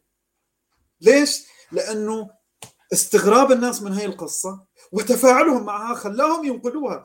كل واحد يريد بأنه شوف سبحان الله كيف تأتيك النجاح ممكن بطريقة، وكل واحد يؤول القصة بطريقة ولكنها تحرك فبتنشرها أكثر. وهذا ما يحدث لما أنت بتيجي بتشوف قصة طفلة صغيرة تعاني في عند مثلا في كامبات اللاجئين مثلا، فأنت بتروح بتتفاعل مع القصة وبتنشرها. وبالتالي هؤلاء المسوقين هم بينتبهوا لتعاطيك النفسي مع الأحداث وسعيك لنشرها، وبالتالي بتأتيك شركة فولكس فاجن وبتضع دعاية عنصرية هي حتنشرها وقت قصير، وبالتالي حتكلفها القليل من المال. عملت إنه دعاية بإنه في سيارة فولكس فاجن، وإنه في شخص فلسطيني انتحاري أوكي جواها، وإنه وقف بجانب ناس أبرياء وفرزوك ياهم طيبين وحبابين، وإنه فجر حاله بس رغم كل القنابل، ولكن الانفجار ما استطاع يطلع برا السيارة. بوم ضل جوا السيارة. إنه فولكس فاجن الأمان يعني قوية، نعم يعني إيش قوية جدا، بتحمي الجميع، تحمي اللي برا على الأقل يعني، عارف كيف، من الإرهابيين. فاللي صار ردة فعل عنيفة جدا ضد الشركة، إنه شو هالعنصرية، واحد يلبس شماغ عربي وكذا وهيك.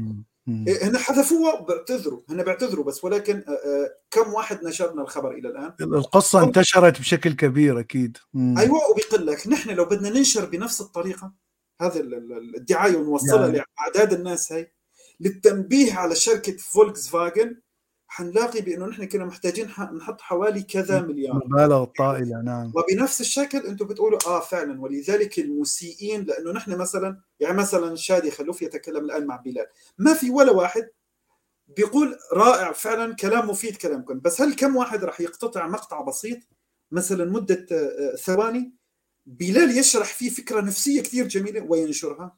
ما راح تنشرها. بس إذا طلع واحد وتكلم على المسلمين أو شتم الملحدين أو حكى عن المسيحيين أو المسيح أو كذا، فأنت رح تسجل ورح تنتشر بسرعة، لتثير مشاعر أكثر. نعم أيوة، وبالتالي الشركات وخاصة التسويق بدأ ينتبه شو هي الآلية اللي نشرنا وتعاطفنا ولمين ننجذب، وشو اللي بشكل عنا الدافع أنه ننشر قصص. نعم، هذا اسمه بعلم النفس الدافع السلوكي. يعني مش أي شيء بتشوفه وأنت بتقول فعلا صح. أنا بدي أقول لك شغلة، أنا عدة فيديوهات شفتها واقتطعت منها فيديوهات ونشرتها، صار عندي دافع سلوكي مباشرة بدي أقطع هذا المقطع وأنشره. بس ليش ولا مرة خطر على بالي أنه أنشر مثلا مقاطع لبلال، مقاطع صغيرة يتكلم فيها، له حلقات جميلة بس في له هاي 30 ثانية مرعبة، يفسر أمور بتصير بحياتنا كتير وكتير ناس تسألني عنها. رح أبعت له هذا المقطع أو رح أبعته لأصدقائي على الواتساب، لأنه فعلا ضروري يسمعوا هالمعلومة الجميلة، واستطاع أنه يختصرها في معلومات بجزء يطول 3 دقائق. الناس ما عندهم خلق 3 دقائق، وحسب يعني الدراسات إذا أول 15 ثانية مش مفيدة أو مش محفزة حتخلق. عرفت كيف؟ هذا المقطع أنا جميل بالنسبة لي نشره. ليش ما عم ينشأ عندي الدافع السلوكي؟ وبالتالي شركات التسويق تدرس شو هي الطريقة التي تنشئ الدافع السلوكي. حلو، اكتبوا لي عملوا لي إعلانات تنشئ الدافع السلوكي بحيث أن الناس تنشره، بحيث الناس تتفاعل معه. شفت من شوي شو قلنا؟ يوجد 100,000 واحد يتأذى من السوريين في كامب في الأردن وهم بحاجة للمساعدة قبل رمضان. تلاقي إيه والله حرام إخوتنا السوريين. تيجي بتقول له طيب يوجد طفلة صغيرة اسمها حسناء أو سوزان أو كذا، طفلة سورية كيت كيت كيت، تلاقي حالك تنفعل. مو بس أنت تتبرع وتبعثه إلى 50 و60 واحد وتحس حالك مقصر، تقول لحالك أنا تبرعت فقط ب$10، والله عيب، أنا هذيك المرة اشتريت قطعة $50 أو $200. تحس حالك مقصر. ليش؟ نشأ عندك الدافع النفسي، ومهما عملت تحس حالك مقصر. كيف؟ شفت كيف؟ في دوافع نفسية يحاول الآن الاقتصادي يفهمها، ولذلك مين اللي عم يعرف يوجه الدوافع السلوكية؟ صح، هم أكثر ناس يأخذون مليارات على الدعايات. مين هم يا حزرك؟ فيسبوك، تواصل اجتماعي، وهم تيك توك. تخيل بأنه، طب آخر كلمة أقول لك إياها، التيك توك لازم نعمل حلقة عنه، أو أنت فيك تعمل حلقة لحالك. التيك توك يستغل حاجة نفسية. أوكي، هذا شيء أنا اشتغلت عليه شخصيا، أنا دارسه. يعني مثلا مثل آبل،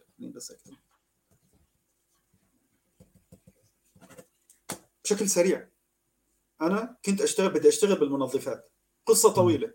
طيب، فواحد عم بيقول لي من باب التحدي، وهو تاجر، يقول لي هل تستطيع أنك أنت تصنع كذا كذا كذا، أنك تخلط فقط كمية قليلة ل100 كيلو؟ أنا بقدر أخلطه وبطالعه وبنتجه وبطلع كذا. مسكته من خلال السرد الطويل، فهمت بأنه المنتج هذا ما عاد له قيمة. صرنا عم نشتري 5 كيلو ب$100. طب شلون بدها توفي معك إذا بدك تنافس بالسوق؟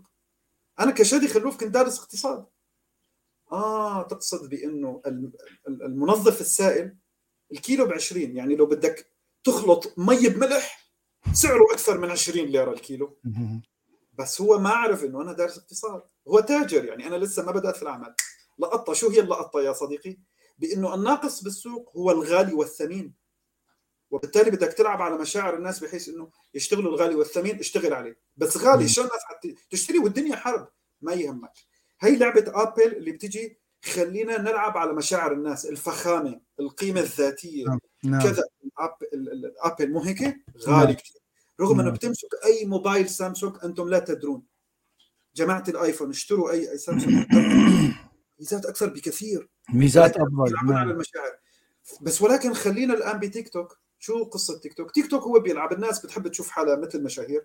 رح أعطيكم فرصة تشوفوا حلوين فلاتر، تبينوا أصغر سنا، أجمل، جذابين، وتطلع وراءكم أضواء وانفجارات وكذا مثل السينمائيين. هعطيكم هالفرصة. تخيل إنه بعام 2020 يوتيوب عملاق التواصل الاجتماعي قديش حقق من الدعايات، وأكبر إعلانات في العالم هي موجودة في يوتيوب أكثر من أي منصة أخرى. قديش حقق من الأرباح؟ تخيل $15 مليار بنفس السنة. تيك توك المبتدئ اللي عم يتلاعب على غرائز الناس ورغباتهم النفسية قديش ربح؟ تخيل، $35 مليار. تخيل. لا تنسى تيك توك أيضا يستعمل الفيديو القصير، وهذا يجتذب المراهقين والأطفال بشكل أكثر بكثير من يجتذب كل الباقين. طيب، يجتذب الشخصية الصبيانية. نحن حنختم ونتكلم بكلمتين بجوز لحتى نجهز للحلقة الجاية. فأنا أشكرك صديقي، شكرا لك، أنت لخصت لنا الكتاب وعطيتنا معلومات وافية. أكيد يعني طبعا أنا مالي قارئ الكتاب، يعني ما عندي معلومات وافية، أنا كمان سجلت وراك شغلات أنا كتير ما بعرفها. فشكرا لك، وشكرا لك طبعا. شكرا شادي، وشكرا للجميع، ونلقاكم على خير في وقت آخر، وتصبحون على خير.